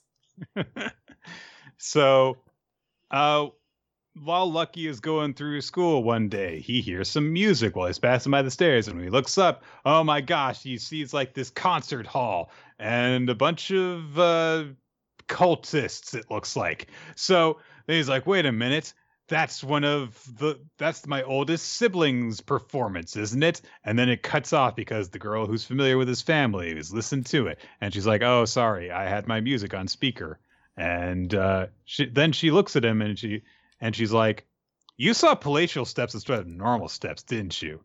And like he's like, "Yeah," and she says, "Those palatial steps don't exist anywhere in the world. It's a fantasy." So I wonder why you can visualize something you've never seen through music. Anyway, There she's the best char- she's one of the best characters in this whole thing because it's like I, I actually am kind of like like what is her deal? And I actually want to know more as opposed to Lucky where it's just like he's not good at playing the piano but he's gonna try. So um he gets scolded by his family. He goes to see his mom who is awake this time and she's like don't give up on the piano. Oh I'm sorry that I did, wasn't born as a genius. Well no I'm sorry that I wasn't able to give birth to you as a genius because when you say you're sorry that you're mediocre that's like my failing. And like it's like no it's not. Cry. Mm, what do I do. Uh and it meanwhile the nurses are talking and it turns out that his mom is on a different medication because she only has a little bit of time left and she needed to talk to her son and those things put her to sleep so change the drugs. And then she says to lucky you should become a pianist. Show me that you can become a pianist even though you're mediocre. I want to see it because i love the way you play the piano. And don't give up. Don't apologize. Don't say those things and don't worry about money. Your father thinks only the talented should play the piano so prove him wrong. Here's a music high school program. Get into this music school so lucky's like why didn't I listen to my mom until now? Because she was asleep because of the drugs, so presumably. Mm. So, um, and a montage ensues where he keeps trying to practice on the piano, even though his foster family says stop that, and his teacher tells him you suck. But then he goes to a music school and he applies. And he's like, I can play the piano now, even if I'm not very good. There's a weird guy with weird eyes and a weird hat who's watching him, and he's the only judge that matters. And he likes his performance of Twinkle Twinkle Little Star. For some reason, he's not really sure why, but something like appears in his mind, a drink that he can't seem to drink. And then when he awakens from it, he we learn that his name is Mr. Dada. Ta-da! Mr. Dada. Lucky and Dada. Weird names in this series. So, uh, some people are like, oh man, all the students are mediocre. And Mr. Dada is like, there's nothing wrong with being mediocre because mediocrity forces people to fight using their life experiences. It's pretty fun. You hear their lives in their music and it's authentic. And depending on their experiences and how they were raised, mediocrity can surpass talent. Everyone zoned him out like four sentences before the end there, I, I'm sure. Yeah, they're like, well, there's unfortunately three of us and only one of you, so he's he's gone. like, oh. unfortunately, unfortunately, this is American Idol, and we can't make him into a, a fucking a joke, so he's gone. Lucky is happy that he got accepted, and then he wants to celebrate with his mom, who face palms him for some reason. She just like pie faces him. I don't know why. I don't like your affection. Get away from me. You know what? Maybe I should have left you with your dad too. So, uh, um, stuff happens, and then Lucky's like, "Thanks, mom. I'm gonna go become a pianist. Just you wait." And she's like, "I'm going to die soon." Yes, that's the end of the chapter. Um, I do want to like this series because it is something different and it hits upon some things in a way that you don't normally see from from Jump. Not oh I'm weak, but oh I'm just normal and I want to pursue my dreams even though I'm just normal. Mm-hmm. That's, you know, I think a message that deserves to be in stories more. That said, there are a lot of issues with this, but the primary among them is I just don't care about this kid because it's not that just that he is mediocre, it's that there is nothing exceptional about him. And there is a difference there. Because yes, he's mediocre in talent, but also I literally like no matter what the next chapter is, I could say I don't care. You could tell me that he achieves all of his dreams and he has 20 guys and 20 girls sucking his dick every day because all of his dreams came true. And his mom has her uber cancer cured and they live happily forever after. Or you could tell me that he falls into a sewer drain and dies. And either way i would not care. I think what I most appreciate about this series is that it's named after the same sound you make while you read it.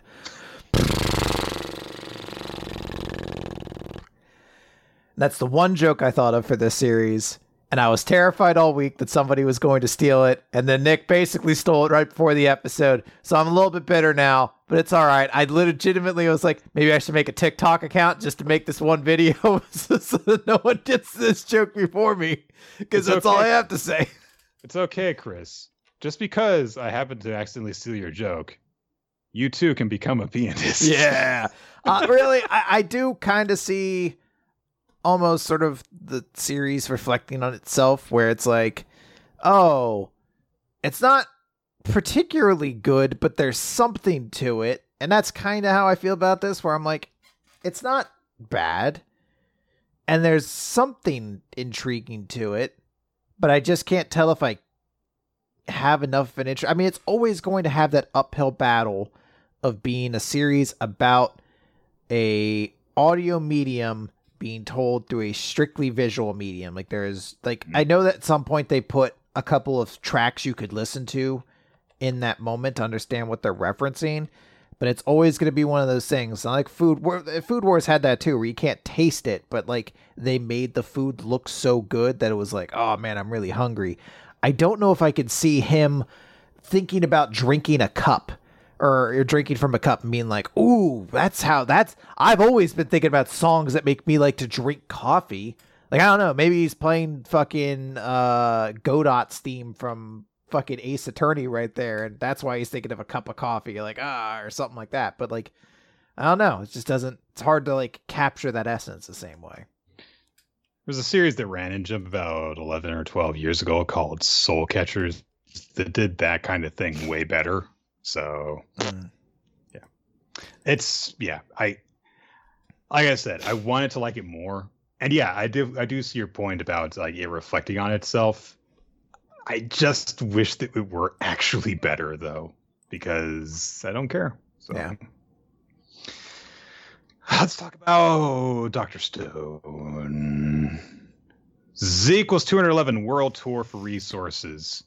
Hey, they've decided that they're going to go back to Japan. Time to get stoned.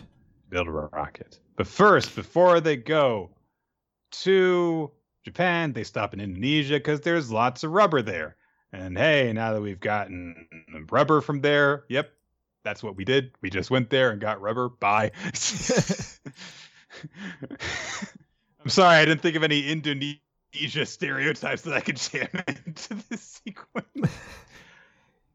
um, they're going to go to Japan and actually build the rocket.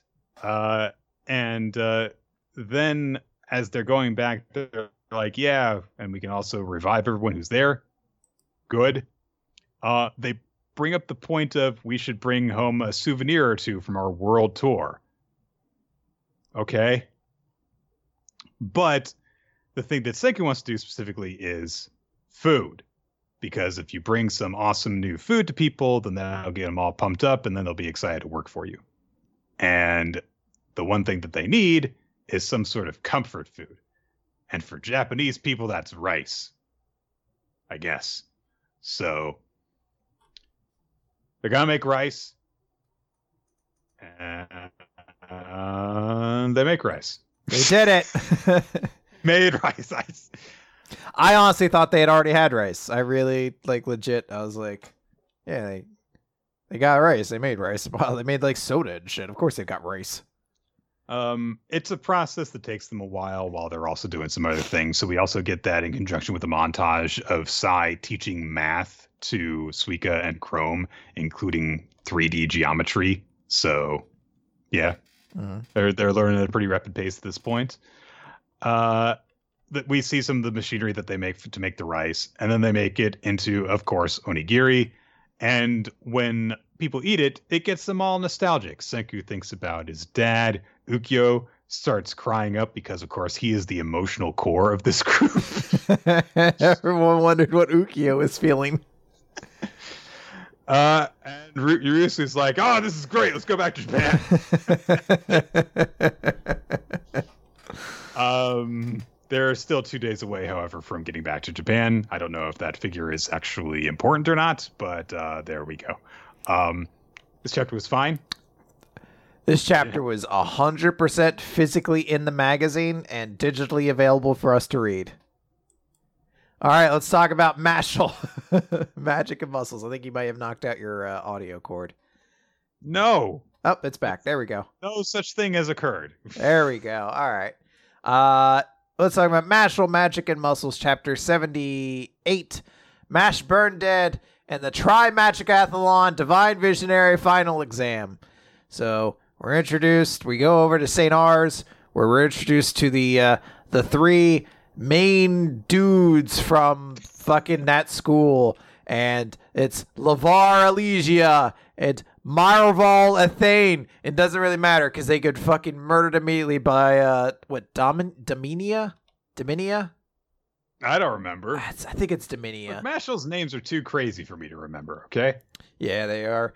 So Dominia fucking smokes the two of them. Uh, they just kind of explode with blood, and uh, yeah, Dominia we is introduced to the last member who I don't. No, they just said, they just call this character King Russ. Uh, Kingris. King Griss. Uh, Although it, I think it is funnier if we call him King Russ. yeah. Well, he's very cool because he immediately introduces himself by using his Guardian Second Trio Fort. Summons like a bunch of fucking Guardian statues with fucking giant hammers. And uh, one of his friends who's fucking dying, I don't know who, uh, is just like, oh, he's opening with the secondeth. He wants to do this in an instant. And a bunch of mallets come down, but they can't hit Domina. And Domina's just like, what do you think brings human joy? And starts walking towards King Russ and then disappears. He's like, he's gone. And he's stabbed through the stomach, or his stomach explodes, chest explodes, whatever. It blows up. And Domino says, I think we've tried find true happiness in acceptance. Uh, and he has a very stylish uh, line where his lines are actually little arrows that like spin together on his face. So good for him. Yes. He says, If we're not given approval, society deems us unnecessary, worthless. I'm speaking about you three, because you suck. And it looks like there's no place for you in this world. He doesn't say you suck, but that's basically what he's saying. So, You suck. you suck. You suck. It's Kurt Angle reference to the people who aren't in know. You should. He's the best. Great wrestler. Um, Hey, look, there's dramatic entrances that feature a brass section immediately after this, so maybe that's what they're doing. Bum, bum, bum, Ah, fuck yeah. that's legitimately one of those like so this is a wrestling tangent and i'm sorry for Yeah, everybody. most wrestling now like theme songs are just songs. Like it's like here's a real song. Kurt angle is one of those themes that was just noise basically and it is one of my probably my top three favorite theme songs of all time. Like i fucking Medal is a goddamn banger especially the remix they had that adds like a couple guitars to it and shit like that. Fuck yeah. Great goddamn theme all the way through. Really really motivates you. I feel like nick doesn't Yes. agree with me.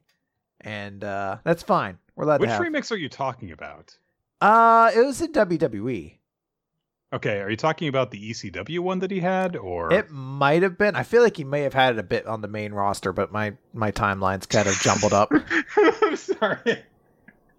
The fact that you refer to ECW as not the main roster. it wasn't. sum- It wasn't. Sums up the entire problem with that whole endeavor. Wasn't Vince McMahon champion of it for like a week and a half? It was longer than that. Uh, He successfully defended it on pay per view. so anyway, it's the day of the final exam. There's a bunch of pomp and circumstance. Uh, no, no, big no, that's Randy Savage, not Kurt Angle. Uh, also great wrestler. Uh, but some announcer person is like, God provided us with two gifts the wicked power of knowledge and the sacred power of magic. We shall use these to decide the greatest magic users and the closest to God's divine. Let the Tri Magic Athlon begin. And we are introduced, just like this is the one cool thing that I get to do. and we are introduced to the three members from Easton, who is Mash, Lance, and Dot, which uh, fulfills what I was talking about earlier. Although also brings into question why. Well, I guess it was just Dot, Lance, Mash, and Margaret that made it into the finals. I'm trying to think if like another person snuck through, but I think Margaret killed the other members of her team, so I don't remember. Um, Anyway, we also see Domina and the other two members of Wolkis. Uh, there's dude with an eye patch and a dude who uh, does not seem to give a fuck. And then they're announcing St. Ars, but they get a letter. Everyone from St. Ars has withdrawn. Dun dun dun. They're not going to be there. I love that they they open the door for nobody. like everyone was like, oh, like you had to have, you had to have heard about this. You weren't like that's weird. Uh, Domina then says they've chickened out and drops the crushed up wands of their members and declares Easton Academy, you're next and then proceeds to get gassed in about 15 seconds. does does one suplex and is really tired, so they have to, they have to go oh, to the finish. Oh, it's a jackhammer, right? Two jackhammers, and then we go home, right? All right, uh, we got a third one in there. Okay. All right, let's wrap this. Let's get home, boys. Take it home. Uh, and then we cut over to the joke of the chapter, which is uh, Dot, Lance, and Mash are just having a tea party and Mash says, "Ready? Ready for what?"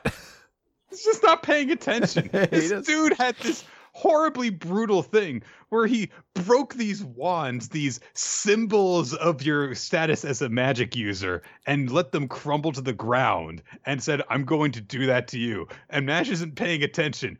And neither is Lance. yeah, none of them seem to really give a shit. They're all just like, whatever. oh, yeah yeah, this is an effective chapter. Um, I, I mean, there's only so many times that you can build up like, oh, this guy's going to be a really big challenge to Mash, and then Mash beats them. But I feel like as long as we keep on doing it in different ways, sure, fine. Yeah, absolutely. All right. Losing my voice. So, done talk about uh, next uh, the Elusive Samurai, chapter 32, Sashimi 1334. Uh, we see that Tokiyuki and his company have returned from their mission, and they're reporting to Yorishige. And uh, Yorishige recaps like, "Oh, so you want to give warriors with a death wish the will to live? Only you could achieve such a wonderful objective." Oh, and then nice. We see this visualized as I don't know exactly what this is supposed to be. I think that there is some sort of a cultural reference that is at work here that I'm not sure of, but it looks as though Tokiyuki is basically playing that 90s computer game Lemmings with a bunch of warriors to try and keep them all alive. So pretty much, yeah. Um so we get, you know, like a narrative recap, which is that unfortunately contrary to Tokiyuki's wishes, the desire to rush to death did not subside in Hoshina's men and unable to tolerate the oppression that they are experiencing, Many Hojo supporters around Japan raised armies against him, but these rebellions were uncoordinated and fell in defeat. So it's a great idea to have. Unfortunately, he's just one kid trying to get all of Japan not to run into death. Uh, what we see in this chapter does not have to do with this, however. Instead, Tokiyuki's eating some food. He's eating locust because that is what they got to eat around here, uh, in addition to rice and stuff. And he says, "Yeah, yeah, you know, I'm getting used to the taste of it. It kind of reminds me of the shrimp from from Suruga And uh, Fubuki, you know, being the glutton that he is, is like, oh, you know, I bet there are all sorts of other mouth-watering delicacies that I've never seen out there. But Toki says, I mean, the food that was there was mostly stuff you could find anywhere else. But then I guess I did really like the sea bream that that was in the area. Uh, and he explains that you know Kamakura, where he came from, is by the sea, and so lunches were just from the catch of the day. And sliced sea bream with izu wasabi and soy sauce. He's just like, oh, it was so good. And Shizuku is, you know, looking at him, and Yorishige is looking at him as he gets, you know, kind of sad as he gets this, you know, feeling of nostalgia for something that he can't have right now because he's essentially in exile and we get you know more narration explaining like the general status of of his forces which is that you know his allies are dying off and right now looking out from his second home in Suwa in the second summer after the fall of Kamakura. So time is actually progressing consistently forward kind of quickly in this series. If already like over a year has passed. Uh, but now he's just looking out from Suwa at his first home, and it's you know out of his reach. And he's like, I wish I could go back to Kamakura. But of course he can't.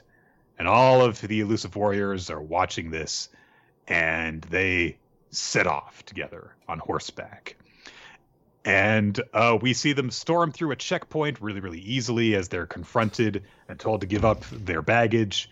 Then, when they reach the sea, they split off from each other. Ayako uh, and Kojiro uh, going off in one direction. She goes off with Genba. Fubuki is left with with Kojiro. And meanwhile, we come back to, to Tokiyuki, and he's like, guys, wanna go play, guys? knock knock. Hello, friends. No, haven't l- left me behind, have you? Genba come out to play. It really does feel like that. Can Kojiro come out? Like I don't even know if he has parents. who, who are you asking permission from? It's a great moment because he's doing this. He's like, "Oh, everyone's gone." He's like kicking rocks out, and then Yorishige comes in. It's like, "But Yorishige's here." like, uh, uh. the face that Tokiyuki makes in this is Yeah, wonderful. It's a better face than any human could possibly make when Yorishige rops up and just starts talking to you. Like, hey, you want to want to hang out together with me? Your creepy No. older friend? Like, no, not really. And we see that Fubuki and uh, Kojiro are at work by the sea catching fish. And uh, this is actually a very difficult process because they actually have to kill it while it's still fresh. Letting it flop around uh, diminishes its freshness. So they've got to do this really cool thing where he flings it up out of the water into the air and Kojiro slices the back of its head. And then it lands uh, really, really smoothly in the bucket of ice that they've got. Uh, Ayaka returns with wasabi, and so they're like, "All right, let's get out of here. We've got to go." And while they're riding away, Shizuku is preparing the fish uh, into sashimi and doing all the stuff that they've got to do.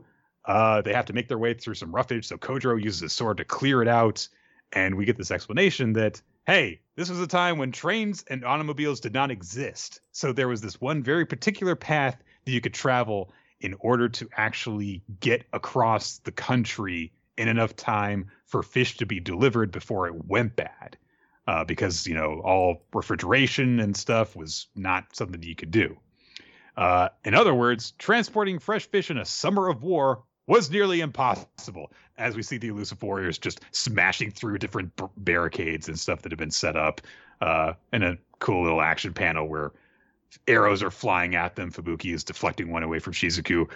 Ayaka is just swinging a log, which has to be very difficult when you're riding on horseback. Yes, definitely.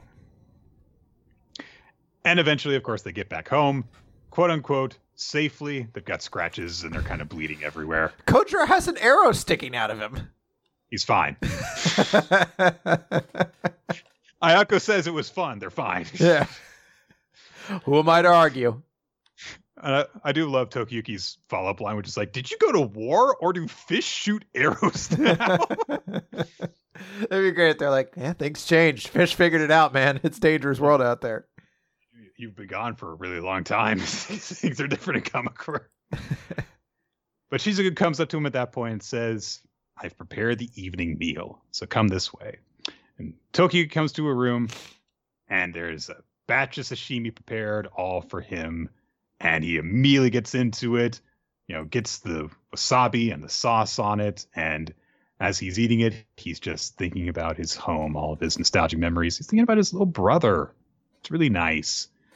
And uh, he, as he is walking away from his meal after this, he's like, I'm so grateful. I have no idea how I'm going to thank them for this. But then, as he walks in to a meeting between the elusive warriors and Yorishige, he overhears them talking about stuff. And Yorishige says, Yeah, how long is the journey to Kamakura?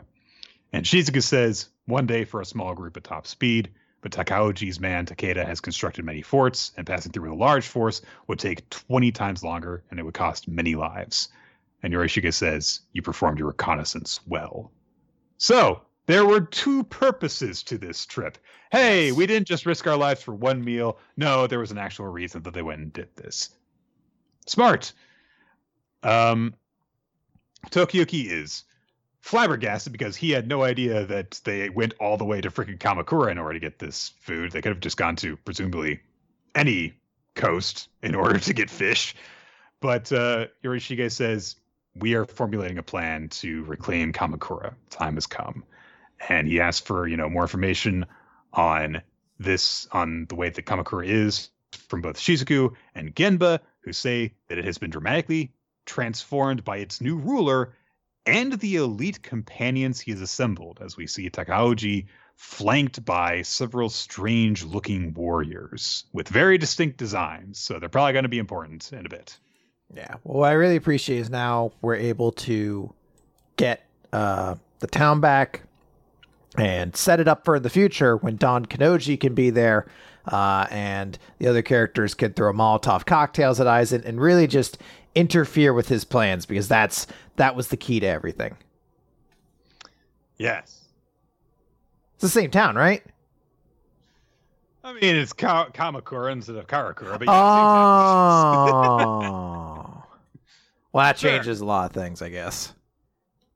Eh, I don't know. Maybe they'll just be, get. T- maybe someone will just kind of slur the words a little bit. Like, you know, let's just call it Karakura. Yeah, you gotta go to Karakura town. What did you call it? don't worry, don't ask. Maybe Don Kanonji can still be here because I just want him in more things. I want him to hang out and just talk. It's are always with you. So. Yeah. All right. Want to wrap this up, Nick?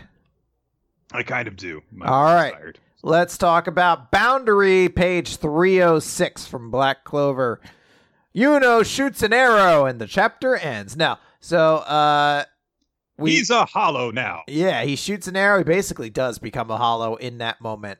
Uh, and uh, Zeno is like, "Oh, what speed?" Or Zenon, whatever his fucking name is. He's like, "What speed? So incredible! He's so strong." Yuno declares, "Our tenacity wins this one." And then the page turns black. Flashback. Uh, it's a, a, little young Zenon who's just uh, getting beat up, and Vanica and Dante, who I didn't, I guess I forgot this detail that they're all actually siblings uh, are basically mocking him, being like, "Hey, what a loser! You got beat up. You're pathetic." But there's apparently someone else in the family, uh, a, an older brother who's like, uh, who seems to be in a wheelchair, saying, "Oh, but you're the one who's most like me, Zenon. You have a far greater aptitude for being a devil host than either Dante or Vanica." So, uh, Zenon is getting beat up some more, and then someone interferes. It's Asta, but not Asta. It's someone different. And, he has identical hair, eyebrows included. So yes, he is for all intents and purposes Asta, but he's from the Spade Kingdom, so we'll call him Spasta.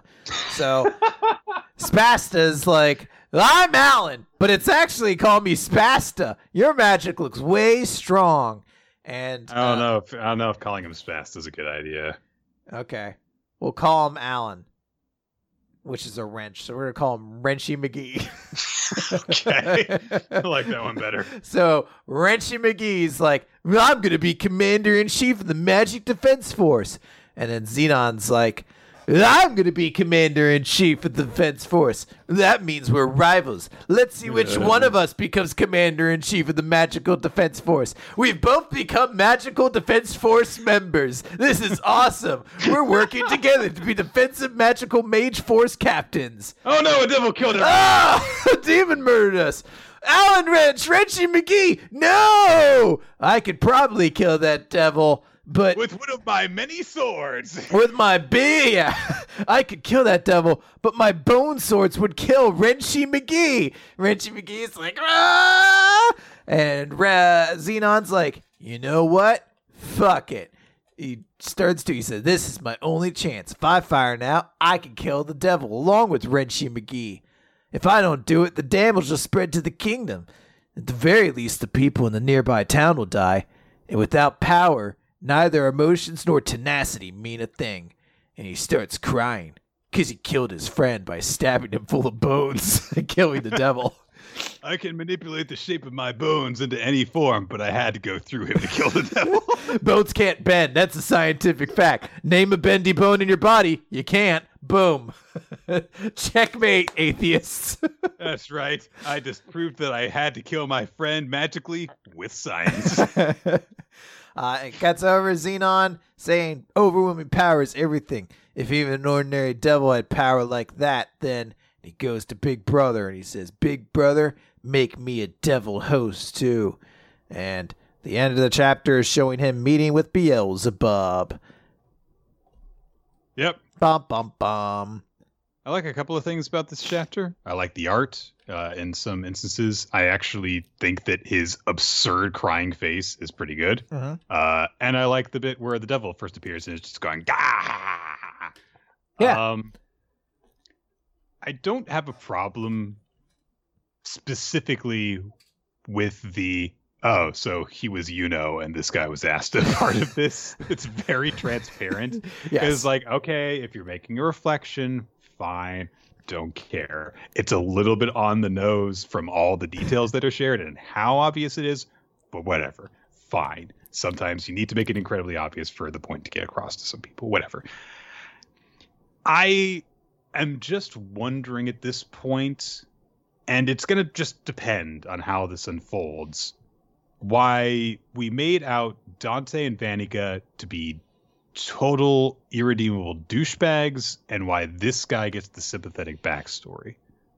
Is it because this older brother is going to turn out to have been the true bad guy final boss Yes. the whole time? Yes. Yes, yes, yes.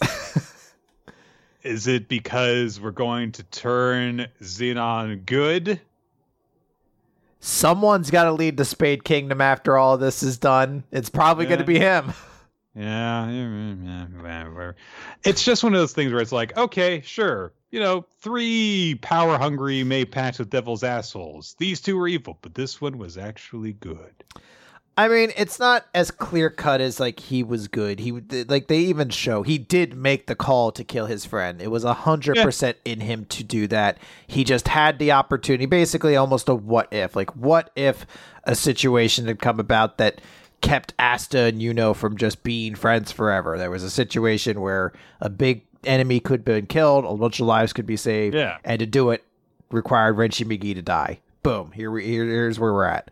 And Zenon's like, and that's how I became Star Lord. Yeah. and then everyone died, which feels like that's half of what Marvel what ifs are now.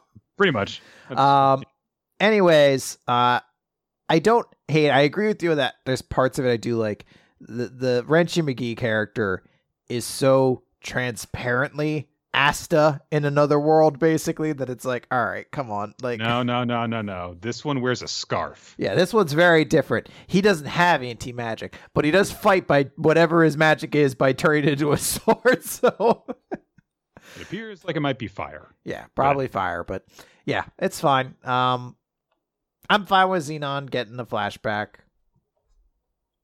I assume that's how we'll power him up, and then you know do things from there. Yeah, all right. Well, with all that said, what was the best of this week? Favorite series and MVP? Let's uh, go with that. Yeah. Favorites and MVP. So I know my MVP, and I know I specifically said Yor had a very emotional moment this chapter that was very significant. But I love people with mushroom power so much. It's Mario from fucking Red Hood. Ah, I love mushroom powers. They're the best. I'm kind of tempted in response to your pick to give mine to Jesse for killing that Shit, that'd be funny. killing Seiji. If he stays dead, I might retroactively say it's like Jesse because he got rid of that stupid ass character. But You're no. never gonna forget Jesse if that dude stays dead. Every time If Jesse stays says, dead, every time Jesse comes up, we're like, "Yeah, Jesse." Jesse, yeah, my best friend.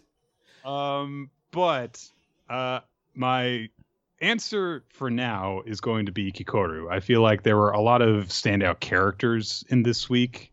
Uh, standout series is more difficult for me, I think, because I feel like it's easier to say, it's like, oh yeah, Yor had a really good chapter. Yeah. Kikoru had a really good chapter. Andy had a really good chapter. Yeah, all those great options. Um, I, I I agree with you. I think series of the week is a lot harder, and I wish it could just be what my favorite series to talk about this week was, because hundred percent it would have been Boruto. but um, an actual quality, I think I'll give it. Uh, let me just run through everything in my mind one last time. I think I'm gonna give it to Spy Family because at least it's the one I found myself thinking the most about after the fact. I think Promised Neverland was cool, or not Promised Neverland. Sorry. Uh, the fuck's the other Kaiju number eight? It it was cool. Kaiju number eight was cool. It was a well executed story, but I think Spy Family just being a little bit more introspective in its execution is what makes me give it a little bit more of the uh, the the lean here. I get that. I'm going to give mine to the Elusive Samurai. That's right. Nick loved the Elusive Samurai. Can you believe that? There you go. I really like the way that you know this all comes into like, hey, we're gonna give the elusive warriors a chance to just look cool because they want to do something for their friend Lord guy, and then it turns out no, we actually had a very strategic reason for going out and doing all this, and it's like, oh, that makes it even better. So yeah, a lot of good stuff there. Yeah, absolutely like that. Totally agree. Uh, the audience uh, said Kaiju number eight was their favorite series, and then went with Yor as their MVP of the week. So I can absolutely get on board with uh, both of those. Yeah. All right. That will cover it then, everyone. Thank you for joining us for Weekly Manga Recap. We will see you all next week for the end of Statistic September. Ooh. It wanna- has been a long fucking month. I have felt every one of these days where I have been reading this series. I just want to note that now. Hmm. But you can check us out next time on Weekly Manga Recap here on twitch.tv slash royalty. We will, I think, try to start the episode a little bit early to give us more time to talk about History's Strongest Disciple, Kenichi, before we have to then get into the recap portion, because we like to give nice, hefty discussions for the Statistics of September series. And Kenichi is not short for content to talk about. I'll that much. Um, but to stay updated on when we record the show, you can follow us on Twitter at NickFTime, at RilloT, at WMR Podcast. You can also check out our record episodes on weeklymangarecap.podbean.com and wherever podcasts can be listened to, essentially, such as iTunes and Spotify. And you can also watch the video versions on youtube.com slash weekly manga recap, where you can see title cards done by Steve Mann, where you, whose artwork you can check out on twitter.com slash Steve Mann Art. Uh-huh. And we would also like to extend special thanks to Milo Jack Stills and Winsdale Cheddar for creating the opening sequence of said video versions of said podcast, which is this podcast, which you are listening to right now. And we would like to extend special thanks to everyone who supports us on Patreon, patreon.com slash weekly recap, and who is part of our Discord server, which you can join in on as well. We have great discussions on there about the manga when the chapters drop each week, about the series that we are covering for the recap, and uh, you can also participate in the game nights that are done there. And uh, there is also a link th- through the Discord where you can find the Google document that is maintained by Ninja X3i, where MVP and favorite series voting takes place, and all sorts of helpful information about the show is kept. Uh, you might want to take a look in there if you have an idea for a spooky sort of series that you might want us to talk about, because Halloween month is just around the corner, and that is what we like to focus our recommendations on for the month of October. Yes, and uh, it should be noted in case you would love to join the Patreon, we just posted a new episode where Nick and I do a top ten of our biggest manga disappointments, which uh, I think everybody really dug. So go check that episode out; it's a good one, and uh, yeah, it's gonna do it. Yes! Good night, everybody. I'm about to sneeze.